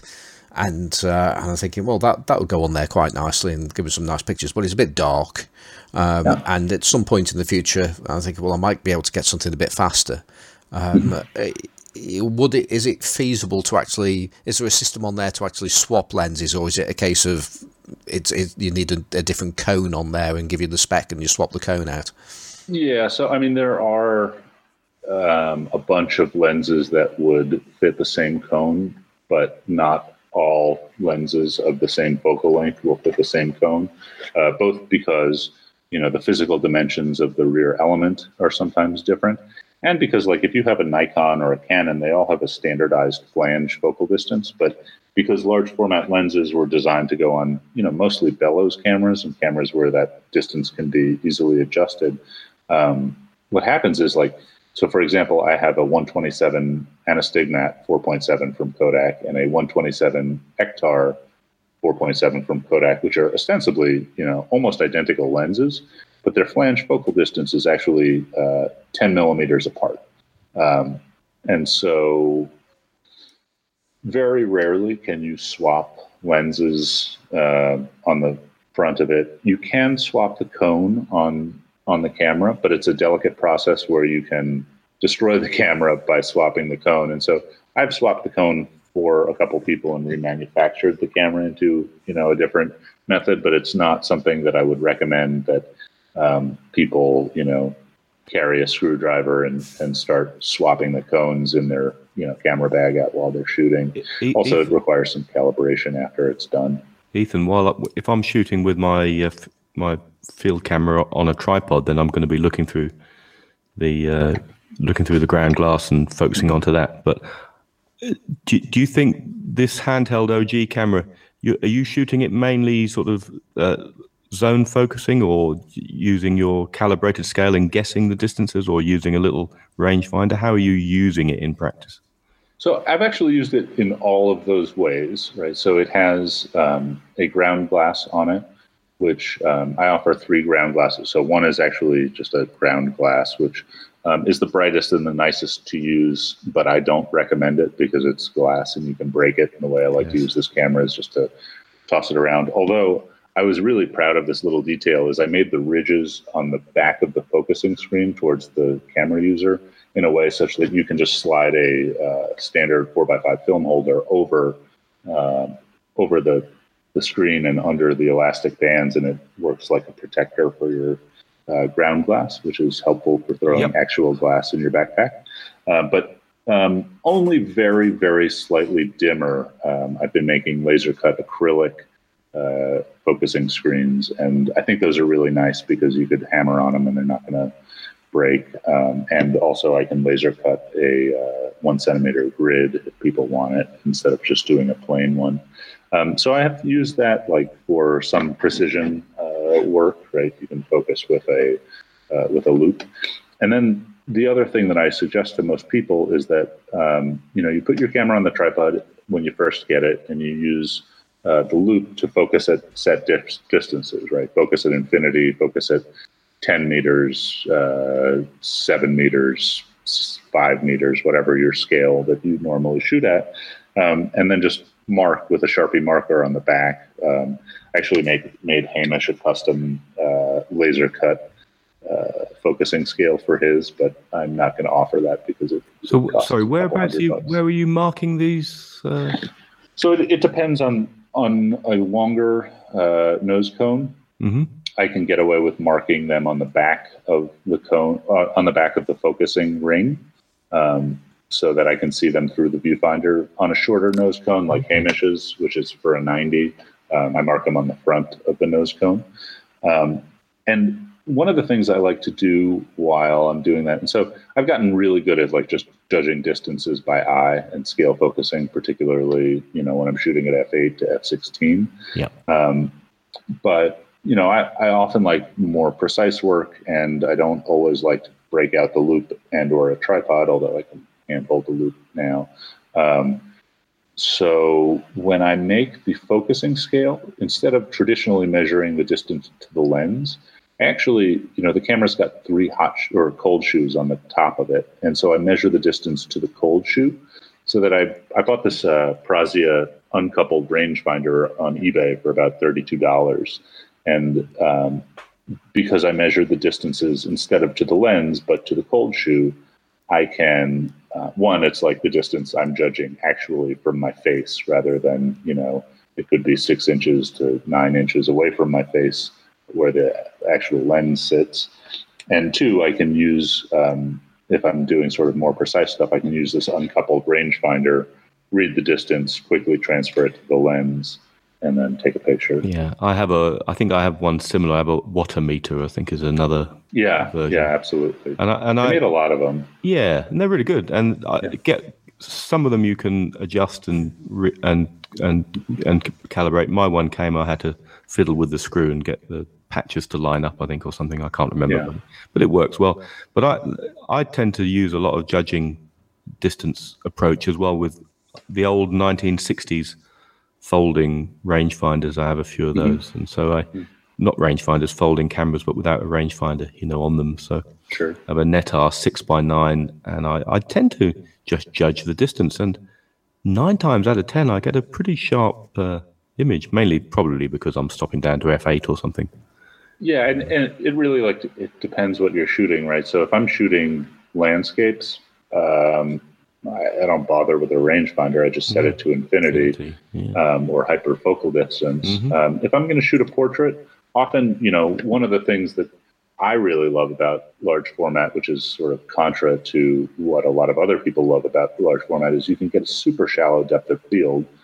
And so if I'm shooting a portrait close up at, you know, wide open 4.7 or even 5.6, then I'll I'll use the uh, the rangefinder, uh, read the reading exactly, and transfer it to my lens, and you know then I can get a very uh, sort of thin depth of field, you know, just on somebody's eye, and let the background and, and even their nose fall out of focus. And there's just something uh, that just come into my head there when we've been talking about the terminology there of uh, things like minimum focus distance and uh, where where to measure from. Um, and there's a I, I just feel feel the need to say this really, and that's minimum focus distance is measured from the focal plane um, rather than the front of the lens, uh, because that's work that's the minimum working distance. Mm-hmm. So, um, so, so for absolute precision, if you need precision, then you've got to work out whether, whether in fact, that's why uh, uh, mass-produced cameras have got a, a little symbol on the usually on the top plate of the camera, um, and that, that applies with digital today as well. Uh, and it's a it's a straight line with the with the circle um, in the, in the center of it, and that uh, gives you um, your plane of focus from from the actual uh, sensor or or the film. Yes. I was going to say I've, I've just shut the conversation down. Um, Hey, I, I thought of one other focusing mechanism that I have not tried yet, but um, actually, one of my customers, uh, shout out to J Christian Parent on Instagram, uh, who takes the best pictures of pizza over and over and makes me very jealous out here. Um, he bought a Cameradactyl OG and made this crazy thing, which I have seen on a Minox, um, which is like on those old Minox cameras, often what you were doing was like being a spy and copying documents. And so the Minox had like this chain strap, and on it there were like different balls at precise lengths. So you could put the ball at you know the document you were copying and stretch Mm. the camera far away Yeah. um, to have like one meter or half a meter, and then just set the scale that way. Um, John Christian Parent made himself a long rope uh, with knots in it at different lengths. And so, one of the things that I'm really excited about doing is uh, making a rope uh, with maybe a couple of knots at different uh, lengths that I'm interested in taking portraits in. And just like, um, you know, while I have somebody stand for a portrait, just toss them the end of the rope and ask them to uh, hold the knot right by their eye. I think it would be kind of a wacky way to do things, but but also extremely precise. Yeah, because to be honest, when you when you when you're that when your depth depth of field is is that shallow, it's all very well focusing on the eye, but then you you know you move your position slightly, you know you you um, you lose it, don't you? So if you if you had them hold that bit of string right next to their eye and you got yourself braced for the shot, and then at the at the moment of truth they just released it, you haven't moved, and nothing jogged your camera, and you should be good to go, shouldn't you? Great idea. Yeah, yeah. I can't take credit for it, but I, I No. really dig it. I'm going to make myself one. So when I come to buy this camera, and I tell you when it'll be, and there are some sound financial reasons why it'll be January next year.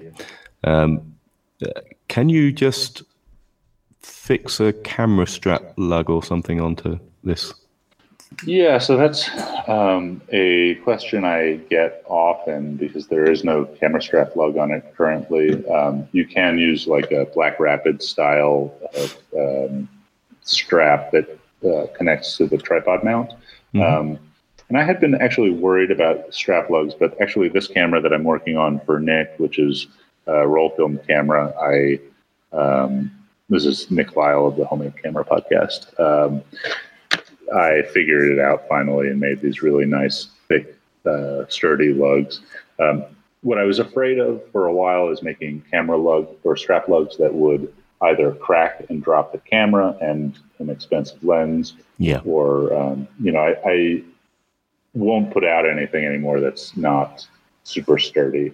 And so I finally figured out the orientation of the lug to the orientation of the print layers in a way such that, like, again, with a hammer, you could not break this thing. Um, and so I think soon I may add that to the uh, Cameradactyl back as as a you know standard feature. Um, the one thing that I would say is like a lot of times if you have something like um, a Nikon F or a Canon F1 or some you know sort of older camera that's been around the block a while, the area that gets brassed, which is you know the the paint rubs off or, or the outer coating rubs off and you see brass, is generally right around the strap lugs. And Yeah. so how I'm designing them, because plastic is a whole lot, you know, it's not soft, it's not butter by any means, but um, it's uh, a lot softer than metal. And so what I don't want to see is people using like a key ring or, or you know, metal clip through the lugs. I'd like to see, um, you know, uh, sort of a fabric loop with a buckle uh, through the lug itself and then some sort of clip to the strap. Um, or, you know, even um, Nikon straps. I think maybe even for digital cameras, I haven't bought one in a while, but you know, certainly Nikon straps from the 90s and early 2000s just had a you know fabric end that doubled over itself and then went through a buckle on the strap rather than a you know clip to the lug. Yeah. Absolutely. Understand. Simon, are you there? Uh, just, yeah, I'm here. Let's just have a, a, a quick quick pause a 2nd Um, so I just just uh, yeah, just went off piste there. There, I'm just I'm just just staring at uh, the, the OG. Um, Yes, I haven't pressed buy yet, but um, well, I think the bit there where I've, you know, where you just lost me was I'm just, just going down the list of lenses and uh, it's got the the the Sime RS.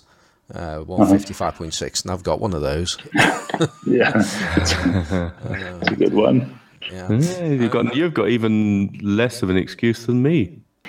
Yeah, yeah, you, no, you, are quite well. Apart from the money, you know, Yeah. that's, the- that's the thing. I'm, I'm not saying it's expensive because it's not, but I- No, but you still got to find it, haven't you? yeah, it's Yeah, uh, you got to get lenses and backs, and shooting large format in general is, uh, you know, that I think that's been. I'm I'm excited about selling some smaller cameras um, because large format is not just like a camera you can pick up and shoot. It requires like lifestyle changes. You know, you got to get it's you can't bring sheet film to a mini lab most of the time, right? You got to get a tank. I mean, these aren't expensive things, but they're you know bulky. I keep a giant bucket of developing equipment uh, right outside my kitchen, which my girlfriend is not super happy about.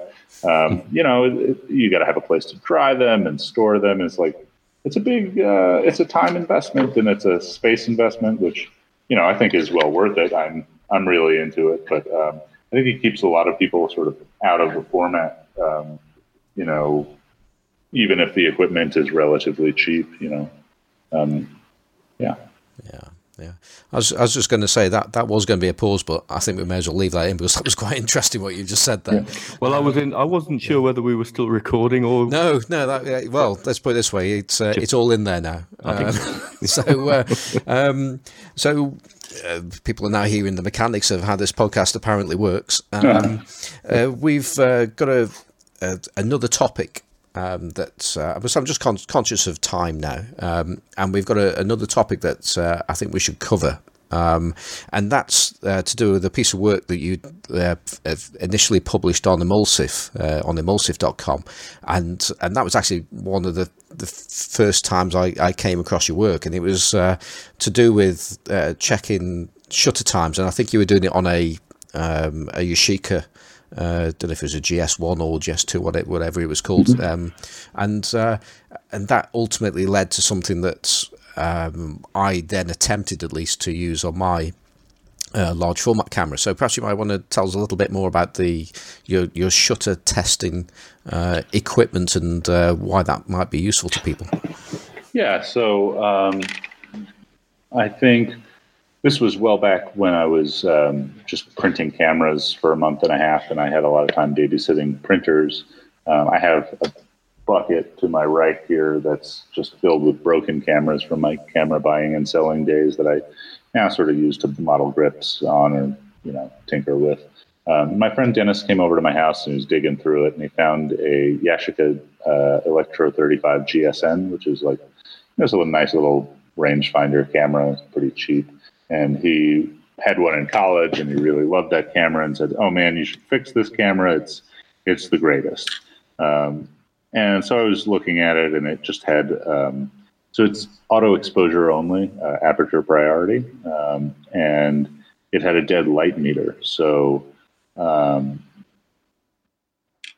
basically, I, I could not find the same metering cell or some of the electronics that I needed to replace. Um, and I could have built a totally new meter uh, for it, uh, which actually led to a different project I'll get to. But um, basically, I, I figured out how to bypass the metering cell and add manual shutter speeds to that.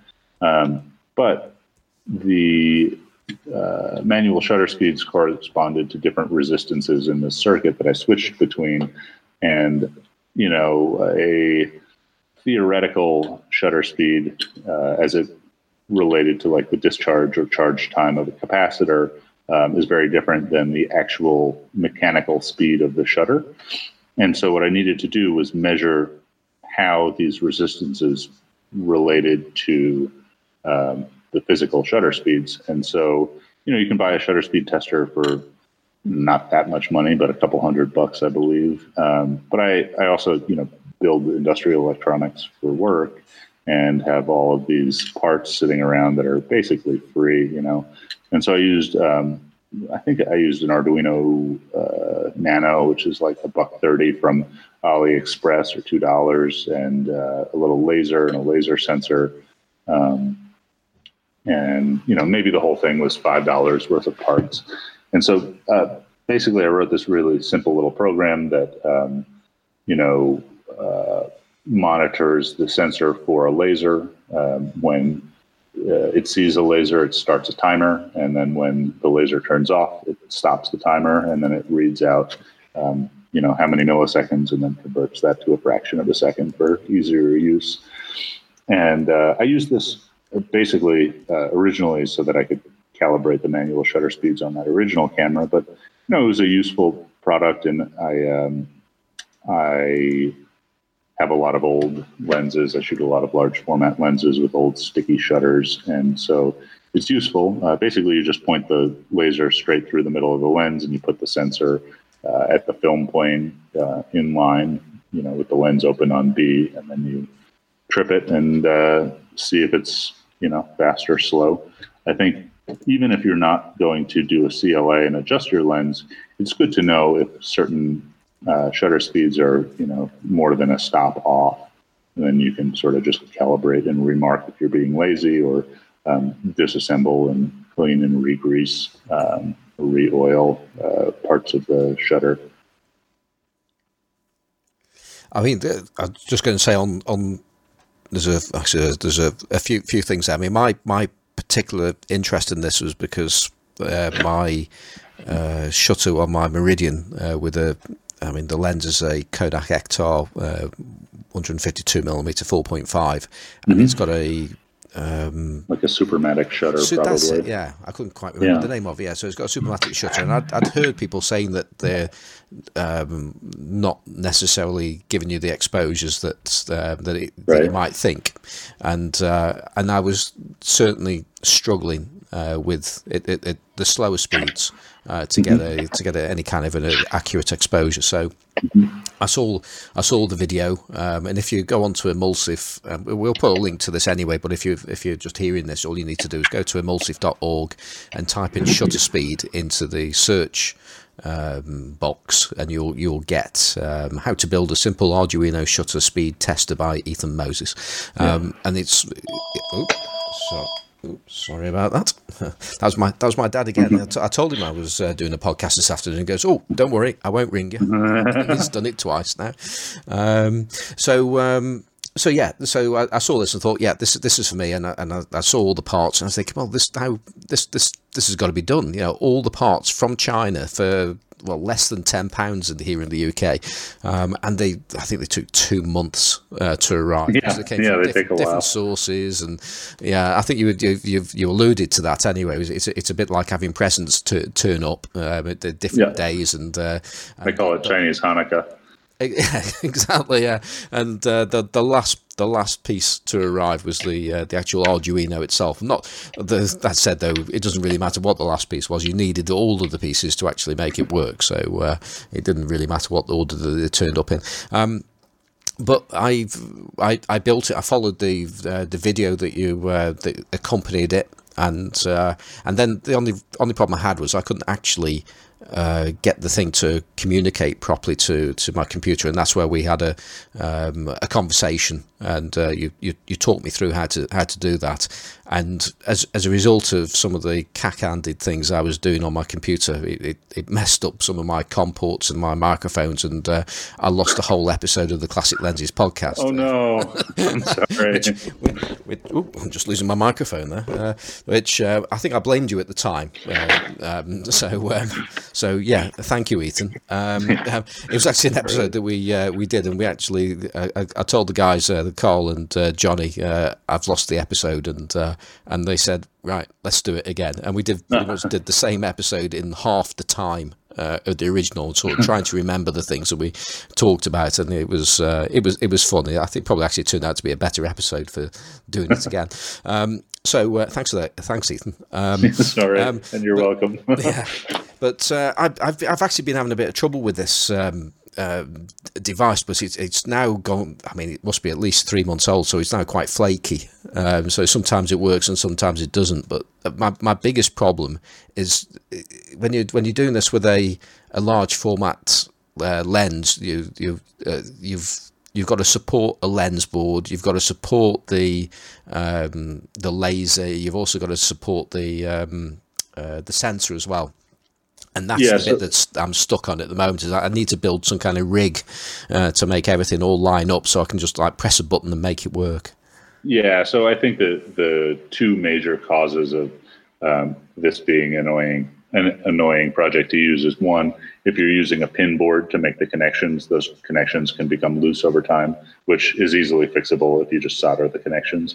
And two, um, I did not yet make a 3D printed uh, armature to hold the laser and the laser sensor in a perfect line. So I've left that up to people. And so if your laser is not hitting the laser sensor, you're or it's not hitting dead on, you're going to yeah. have some issues with it. But you know, I think I just made a um, well, just a couple of months ago, I made an updated version that has um, two uh, lasers and two laser sensors to measure um, the speed of the front curtain and then separately the speed of the rear curtain on a dual uh, dual curtain focal plane shutter, something like on a you know Nikon F or a Leica, or uh, in my case, I was using it on a Kiev 60 uh, to calibrate the shutter speeds.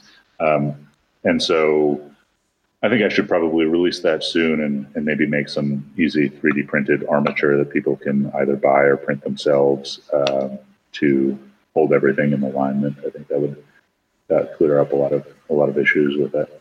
Yeah, that, that would that would certainly help me. Um, the it's just worth actually discussing the reason. Um, I mean, I touched upon it that I can't really trust trust the speeds, and it's a case of you know I've I've got a a Tame camera repair technician, and he's taken a look at look at it, and you know it's he says, well, it's just how they are, you know, and uh, even when some of these come out of the factory back in 1950 and uh, whatever, you know, they, they weren't particularly accurate when they were. Yeah, if they were within a stop, I think they're fine. yeah, exactly. And over and and you over the over the passage of time, then um, especially at the slow speeds, you got you got. I, am guessing you got springs are losing a little bit of tension and things like that. So. Um, actually, on, onto that, I think particularly the Supermatics are very easy to do an overhaul, and you don't need a lot of um, mechanical knowledge. You just need a little bit of, um, you know, uh, a little bit of, I don't know, um, you know, patience and fine motor skills. But mm-hmm. um, you mentioned that that your speeds were off on the slow end, and my guess is that the slow speeds were way too slow. Yeah. Um, as in you're overexposing. Correct. And and so the way those shutters work is there's actually you'll notice on the Supermatics and like a lot of older cameras, um, you know, the original Leicas had two speed dials. The Supermatics and, and some, you know, Ilex shutters will have two different yeah. um, sets of speed scales. And that's because on the first, you know, the, the faster speeds, um, what's happening is you're actually increasing the speed of the shutter. So you're like in, increasing the, um, the, the tension on that spring that's, that's moving the blades. And the slow speeds, um, you are interrupting uh, for some, you know, uh, mechanical clock amount of time, the amount of time between the opening and closing of the shutter. And so um, probably it starts at somewhere like a 30th or a 15th of a second down to one second. Uh, they start getting really slow. And the reason for that is, you know, I would call that like an interrupter gear set that uh, basically starts uh, a stopwatch or like a little clock that it's that the shutter mechanism is pushing against uh, after it opens until it can close. And that's a separate gear train. And that gear train really like, you know, it's all very sort of precise, mostly brass gears, and they're oiled. But these things were produced, you know, mine is from 1944, um, and they were oiled then. And, you know, if you ever have ridden a pedal bike, uh, you know that the chain grease or the chain oil or even wax that you use, after a while will pick up dirt and gunk and sort of dry out and become heavy grease and eventually glue. And so generally what's going on is that you've got gunk or dust or both some sort of dirt in that interrupter gear set. Um, and that will really slow you down or even stick the shutter open. But um, so I, I, would say it's it's actually a really good deal if you can find one of these things where, uh, like on eBay or something, where the slow shutter speeds are off. Often it's not worth somebody's time to sit down for an hour and fix this, you know. But you can get a pretty good deal on one of these things, and like almost always, if it's just that the slow shutter speeds stick or or they're, you know. Um, slow uh, it's it's a fixable thing without changing any parts or fixing parts it's just a matter of cleaning and so on a on a supermatic you can uh, remove the face plate and the timing cam uh, with three screws. Just make sure you put them in a film can or somewhere where you're not going to lose them. Do it on a white cloth where you're not going to drop them. And then um, I just use some like Ronsonol or, or basically lighter fluid or naphtha, yeah. something yeah. that's uh, you know going to dissolve um, grease and evaporate really quickly. Um, and I do it on, with a Q-tip because you don't want to dissolve the grease with like squirting the lighter fluid onto it and then have that grease then settle you know into the blades the worst thing to do is get grease on the blades because then the blades themselves will stick yeah. um, and so you just you know very carefully just dab and wipe and and just um, you know you don't have to disassemble that gear train you can just use a q-tip to clean it out and then when you're done you know uh, one tiny drop of mineral oil at the center of each one of the the gears or gear sets. And uh, yeah, I mean that problem should be fixed. I've I've done three or four of them of late for Cameradactyls.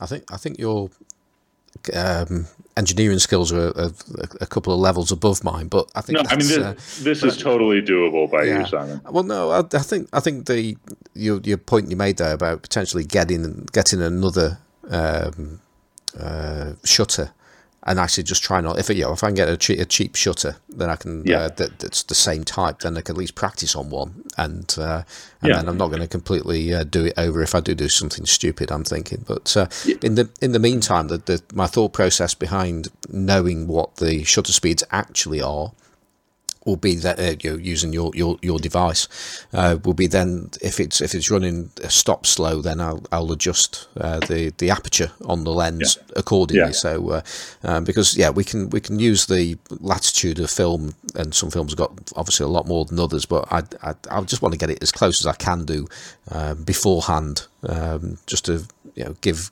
give myself every chance I can because uh, because I need all the help I can get with my uh, shots at the moment. How about this? Um, if and when you come across a gummed Supermatic shutter or Ilex or even um, I can do Copals too, we should uh, do FaceTime. Maybe record the video. We'll make like a little tutorial. I'll walk you through it. That sounds cool. Sounds very good. Um, you you mentioned something about uh, exposure, um, some work on exposure meters and things. Oh yeah, so that was another project in Butter Grip that is not crazy colored, but um, I had this camera, uh, the Yashica rangefinder, that then had manual shutter speeds and no exposure meter.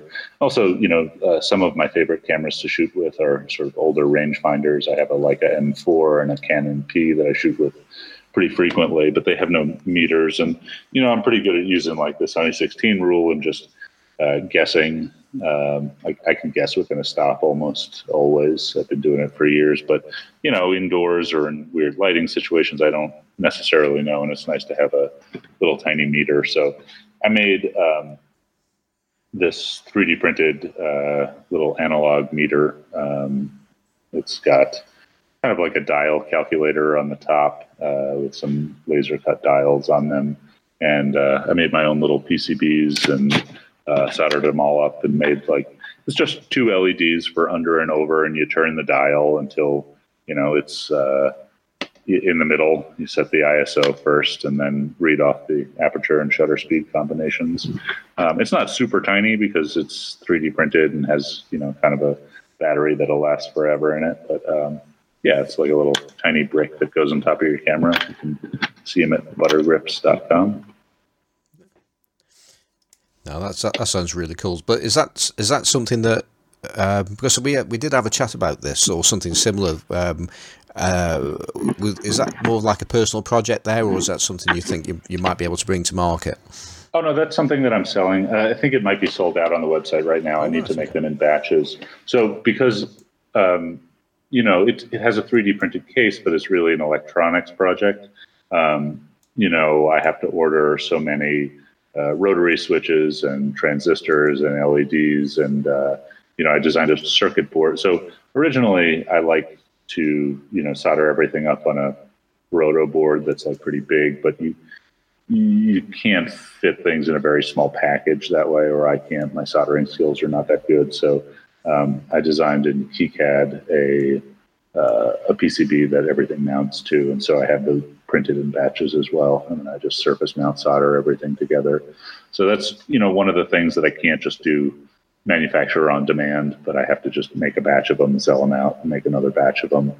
Um, but yeah, so that's that's brought to market. So um, here in the states, we have FCC regulations, and you guys have, um, I want to say it's CE regulations in, yeah. in Europe. Um, and so any device that's over um, nine nanowatts and or 1.6 megahertz, which is basically any computer like your shutter tester or whatever, um, needs to go through um, EMC, which is a electromagnetic compliance testing, basically to make sure it's not going to interfere with people's routers or it's not destructive. And um, that testing requires a uh, electromagnetically anechoic chamber, uh, which is you know a multi-million dollar device, and so it's not cheap to have it done. And you know I could go off on a whole tangent about EMC testing, but um, suffice it to say that um, if I have to do a project that requires a computer, um, it's going to cost a few thousand dollars at the very least to bring it to market legally. And so, you know, this shutter tester, I actually, um, I think I could make one that is smaller, cheaper, more accurate, has better range. It's basically better in every way if I utilized a computer like I did on the shutter tester. Um, but instead, I, um, oh, hang on. Oh, okay. Sorry. You guys are texting in the background. Instead, I built it um, sort of with 1970s or 1980s technology, utilizing like uh, you know, a variable voltage divider and some transistors with no, uh, no real integrated circuit or, or computer logic in there. And so I could bring that one to market, you know, in small batches without having to um, go through FCC testing uh, to do it legally. And you know, if that one sells a few more batches, maybe I will run a Kickstarter. Uh, you know, I'll make myself one digital version of it with maybe an LED or LCD readout and, um, you know, uh, almost infinite range and sell that um, as a, you know, as a batch rather than, um, rather than, you know, sinking 10 grand into testing before I sell unit one. I don't know. That's a whole long tangent on on uh, FCC testing, but yeah, I would like to build um, a nicer light meter that I will bring to market at some point. But um, right now, I'm sort of selling this um, semi-analog electronics light meter. That's you know it's pretty good, uh, but it's uh, not tiny and has the capabilities of like you know three hundred dollars Sekonic, for example. Well, I'm I'm back. I've been on mute for a while, listening to you guys uh, talking about things I didn't fully understand. Sorry. No, it's okay. Um, and I had a question, but I'm, uh, it's gone completely out of my mind now. What I was going to ask you, um, it came to me. While I was listening. I, was, I, sort of had one ear on you while I was fiddling with my Toyo camera. Um, I, I, go for for months without using my Toyo, and then I can't remember what different things do. So I was um, I was using the opportunity to half listen and half do something mm-hmm. else. Um, oh, I know what it was. You were we were talking before. Um, I think we were just messaging before we started. Were you saying that you had some thoughts on large format lens repairs, or? Yeah, so I think I mean we could get really into the weeds in lens repairs, but I think um, you know ninety I mean, of what these things need are just just a good cleaning, and I, I think because they're quite simple lenses. To I mean, there's not much to go wrong, is there? Really? Yeah. I yeah, mean, we no. can get into the whole fungus story thing, but oh yeah, you can go and listen to Classic Lenses podcast and the episode with uh, Lyndon to hear about fungus. Sure, but I mean, they basically sure. they basically unscrew, and then there's a shutter in between, which I guess it's the only thing that's going to go wrong is something with the shutter.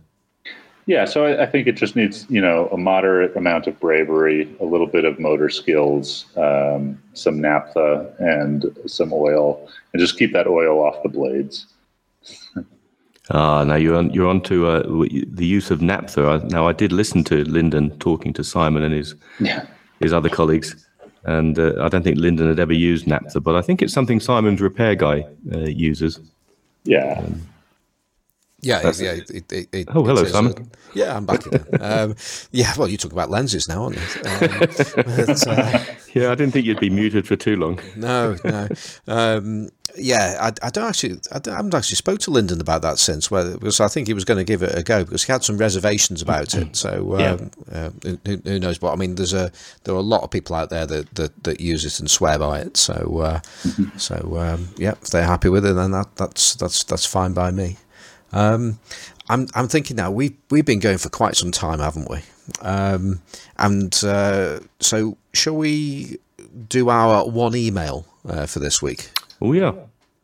You want me to find it now, don't you? I do, yeah. Talk amongst yourselves. I, I give you I give you one job. Yeah.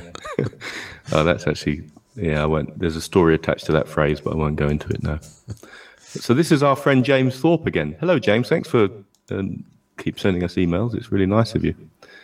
Uh, di- so is this the light meter? The light meter Yeah, email? that's that's, that's right. Because we uh, we we spoke about it uh, Yeah. la- last week, didn't we? We did, yes. Um, so James says, yeah, thanks for this. Thanks for what? What was your answering? I think. Oh, is that what it was? yeah. Yeah, I've compared the Profi 6 and the Luna 6F, which I believe is called the Unipro F, Luna Pro F in North America. And I've decided to go with the Profi 6. It seems to have a broader exposure range. While reading the instruction manual, courtesy of Butkus, good old Mike Butkus, and uh, I'll also say if you go to, if you need any kind of camera manual or information, um, camera manuals, you can get them from Mike Butkus's site. Uh, but do drop him a PayPal donation to help support his website. I came across the paragraph, which seems to be a great tip. Um, and I, I di- and I'll read this out. But before I read this little tip out, which I think he's got from the Pro Physics uh, brochure, the manual that came with my Luna 6F is like a masterclass on exposure. It's not just a how to use the meter; it's really detailed, and it's um, and I've, I've got to read it again because it's it is uh, the, these are works. The, the instruction manuals that come with these meters are, are works of art in themselves. So James says to preserve the night effect of darkness hmm, with little detail. So I think he means not true black, but also some detail in the shadows. You should actually use less exposure than the Pro 6 indicates, so that the result does not look like a daylight scene. And I think I know what he's getting at. However, the reci- reciprocity effect often produces the same results as shorter exposures. But there are no definite rules about it. To gain experience, start out with night exposure indicated on your Pro 6 and then it says the recip- reciprocity effect is fully explained on page 28. And yeah, the, these manuals go into all sorts of details, both on the zone system and reciprocity. So I think what he's what this manual is kind of referring to, I think, is that uh, if you point your meter at something, whether it's light, dark, or in between, it will assume it's a mid-tone, a mid-tone, and so your shadows will be lifted and brightened so that it looks more like daylight. So if you want it to look more like nighttime, you should probably reduce your exposure by one or two stops. So I think that's what that means. I think, but the point he's making is that these little manuals that come with these Gossen meters are just a mine of information. James goes on to say, also, thanks for the wonderfully dense, I think that's talking about you there, Simon, uh, intellectually speaking, um, podcast with Mr. Stephen Seagal. Oh, sorry, that's Stephen Segersby. Uh, lots of food for thought. It certainly bears a repeat listen. And I appreciate the insightful answers to my questions. Did we give insightful? That must have been Steve. Based on the recommendations, I've ordered the Andrew Sanderson night photography book, and I should be on commission. I really should. Cheers, James Thorpe. Is that that's his email, isn't it? It He sent he sent several. I've got a whole history of emails from him here. He's he's been writing to us since the very beginning. Um, so it's, it's like one one question follows follows the other. So uh, Thank you, James. Yeah. We do appreciate it. that's that's it. And um, also uh, like to do at the uh, towards the end of the show is to thank uh, those people who have donated to us. Um, so, uh, interesting enough, uh, James Thorpe being being one of them, and again, uh, sorry, again James Thorpe, and again Christopher J May. Um, and uh, so, thank you, uh, thank you both for, for those donations. If anybody wants to help us with five, five or six cups of coffee now, we up to? Yeah, yeah, we're doing we're doing pretty well at the moment. So um, yeah, so uh, no, th- thank you very much for those. If um, anybody wants to uh, help us with the um, hosting fees and all those things that, that, that go with uh, a, a, podcast, um, you can donate to us at uh, ko-fi.com. That's ko-fi com and then search for um, I was going to say the Classic Lenses podcast, but no, no, um, it's the large format photography podcast. Actually, that's a point. Uh, when I gave out at the end our email address last week, I actually gave out the Classic Lenses uh, podcast uh, address, and of course, I keep on saying last week. No, I've got to actually say two weeks ago, even though it was one week ago when we actually recorded it. So uh, just to keep the confusion going there. Um, right. Um, I, I, I think we're we're pretty much uh, at, at the end of things. Um, Ethan, it's been absolutely brilliant uh, to have you have you with us, and we've, you know, as as we tend to do, we have uh, web pages open and uh, Facebook's been been open. There's a there's a chat room going um, between a few of us podcast hosts, and uh, and Andrew's been uh, commenting upon this podcast as we've been going along, and uh, M has uh, has decided that, well, he's come to the conclusion. So this this podcast is pretty much just technical support for Simon, then, is it? so thank you very much for the technical support, uh, Ethan. It's been very very use very very useful. Hey, thanks for indulging me, and thanks so much for having me on. It's it's been a pleasure. One uh, to have the free advertising, but also to, to talk to you know some of the people I, I listen to all the time. Uh, it's great. Thank we you. have um, in the UK Mike Walker. You'll be perhaps familiar with Mike Walker, who makes oh yeah uh, Titan Titan cameras amongst other things, and he's uh, bless him. Uh, he won't come on our lensless podcast. Uh, on our lensless podcast, and I, I, don't know whether he'll come on this show. I haven't I haven't asked him.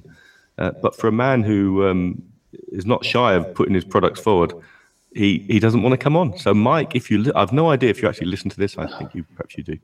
I got. You can I gotta come say, on. come on. You know, uh, there's a YouTube video, maybe from the '90s, about how large format cameras are assembled, and they're all Titan cameras, and it's like a real like almost '90s industrial video, but it's really interesting. And uh, yeah, I, I, saw that thing years ago, and I, I really loved um, you know that that video. And have you seen the one from the Gandolfi, the Gandolfi family, when that was factory was still going in in East, hmm. probably East London? It no, I don't think a video. If it's on YouTube, if you type in was it Gand, Gand, Gandalf, Gandalf, Gaddafi? Uh-huh. Oh, I've forgotten how to say it. it's not Gandalfi. It's not How do you say it? What is it? It's not, Gandal- not Gaddafi. Gaddafi duck. Gandalfi. Gandolfi. Gandalfi. Gandalfi. Anyway, so there was um, towards the end of their production run, there was a a video made, and it's on YouTube, and I think it's probably the early 70s, mm-hmm. and these things being handcrafted. I gotta look, but yeah, I, I would love it if you guys got Mike Walker on there. I, I, have been aware of him. I'm a big fan of his work. Uh, I'd love to hear him talk. Hmm. So, if you're listening, Mike, you've resisted my uh, request to come on the Lensless podcast. Maybe the large format photography podcast is more up your street. We we do we do have some form on this uh, because uh, I tried to get Rachel to go on the Classic Lenses podcast for ages, and uh. she ah. and she said no. And mm. I asked once for about coming on onto here and jumped at it. Yes, because I was on this one with you. That's clearly clearly the only answer there, but that but it could be because Mike wants to talk to me instead of you. If he does come on to this one, then I guess could so, be. Uh, who knows? Um, right, have you? Uh, Oh no! Before I do, before I do shout outs, um, or actually no, it will be shout outs. Um, have you got any shout outs, uh, uh, Ethan, that you want you want to say hello to anybody? Not that anyone's listening. Oh man, I should have I should have thought. Um, yeah, you know, the list could go on and on, but the the whole like uh, internet film community, from you know podcasters to website hosts, uh, it's it's been really great. I, am I'm, I'm now a podcast tart, uh, but you know it's it's been so fun and interesting to meet everybody. You know, um, yeah, I'm, I'm not going to single anybody out, but but thank you all so much. Well, on on on that note, uh, you you will be making a, a future appearance on the Classic Lenses podcast as well, just to uh, complete your tartness. Great, thank you, thank you. I look forward to it. Um, so uh, uh, before we do contacts and things like that, um, Andrew, have you got any shout outs you want to say anything this week? Um, no one. Eventually, I'm going to come on prepared for this, aren't I? Um, and as as as you were asking Ethan, I thought, sugar. I should have, I should have come prepared because there are some. There's people, folks on the on the large format photography podcast Facebook group who I definitely want to shout out about, um, but I can't remember who they are. So next time, yeah, two weeks time, I'll try got, and remember. We've got a lot of good people on that group. Yeah. Um, so yeah, I mean, so basically, I'll just shout out to the if, as I say, week on week. If you don't do Facebook, that's fine, but do Facebook just for the groups and do Facebook just for the large format photography podcast yep. Facebook group because there's some great people in there already. Fairly small group still, but uh, growing, and hey, uh, there's some great stuff.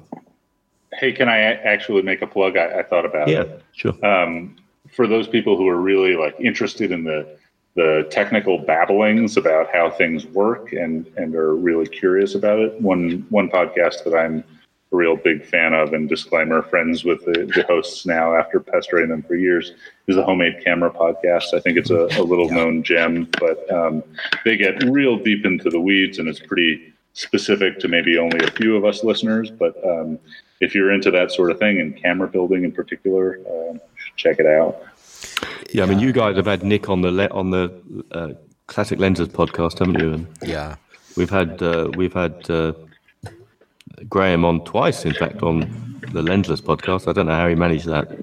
yeah, he's a real podcast tart too. he is, yeah, yeah. And well, yeah. and Nick's also in our group as well. And uh, yes, he is. Yeah, so when we we'll have to we, think of a collective noun for podcast tarts. yeah, yeah. Um, mm. Right. So we'll set that. We'll set that as a, a task for the Lenses Podcast Facebook group. So we come up with a good name for a collective name for podcast tarts. um, so uh, Ethan, if people uh, want to buy a camera or see the kind of, kind of things that you do in, in general, what, what what are the places that you could point them towards? Sure. So um, you can shop from Cameradactyl at cameradactyl.com. That's C A M E R A D A C T Y L.com. Um, you can also find me and uh, some of my work on Instagram at at Cameradactyl or at Buttergrip. Excellent, and uh, and that's pretty much it for this week. Um, so I just uh, want to say a thank you to Kevin MacLeod uh, for our theme music, uh, Two Fingered Johnny. Um, mm. What have you got to say about that then, Mr. Forster? Well, I've got, I've got plenty to say about that, but uh, also I was will perhaps say a bit more quickly than I thought, and uh, and that's um, uh, I think we touched upon this last time, actually, didn't mm-hmm. we? Yes, we did. Yep. Um, so uh, we did. We, uh, having been heavily criticised uh, by uh, Graham Jago um, who we can't call a podcast talk just yet, because I think he's only actually been on one other podcast uh, to date. Um, so uh, when, he, when he's, I think when he's been on two podcasts, I think we can call him a podcast talk. um, so uh, yeah, so he he heavily criticised our our our music, and um, so we did we did a poll in the uh, large format uh, photography podcast group, and uh, I I put a question there that was uh, very balanced um, and gave people their options such as uh, yes, keep two finger Johnny or two finger Johnny rocks, you know, or or two fingers up to Graham. well, well that that was that was a thing. Um, that one did did did actually come up on the Instagram. The, it, it, was was suggested. Um, somebody by the name of Jimmy Hickford uh, added another option into the poll to say that Two Finger Johnny should retire. Um, and uh, the re- the results of the uh, of the of the podcast are, are such um, that uh, yes, keeping it. Uh, we've got 21 votes. Uh, Two Finger Johnny uh, got three votes. That's so pretty much that makes that 24 positive votes there.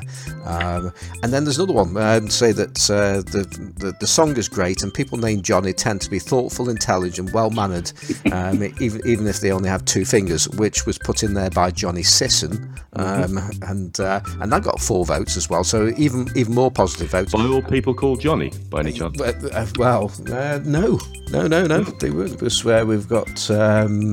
Um, who, who else is in there? Yeah, there, there, there are other people in there. Um, but uh, yeah, in the in the no camp, uh, because uh, Graham didn't even bother to vote. Um, so that could, could have been the casting vote. He can't complain then, can he? If he- he, can't, can't- he can't complain. vote, he Um, can't complain. But we had uh, Jimmy Hickford who, who put the, uh, the question there. He was a naysayer, and uh, Stephen Stephen Segersby uh, also voted no. So so it's it's pretty much overwhelming support for the uh, for the podcast music. So um, thank thank you everybody that uh, for that vote of confidence in it. And uh, so Two Finger Johnny will continue. Yay! There we go. So so that that's it for uh, this week's show. I keep calling it this week's show. I mean, it's a I should say this fortnight show, isn't it? yeah, That's- it's a bit clunky the- though, isn't it? It, it is. It doesn't doesn't quite work. Um, but uh, I hope you've en- enjoyed this fortnight's show, um, and it'll be great if you can join us again in a fortnight. Goodbye.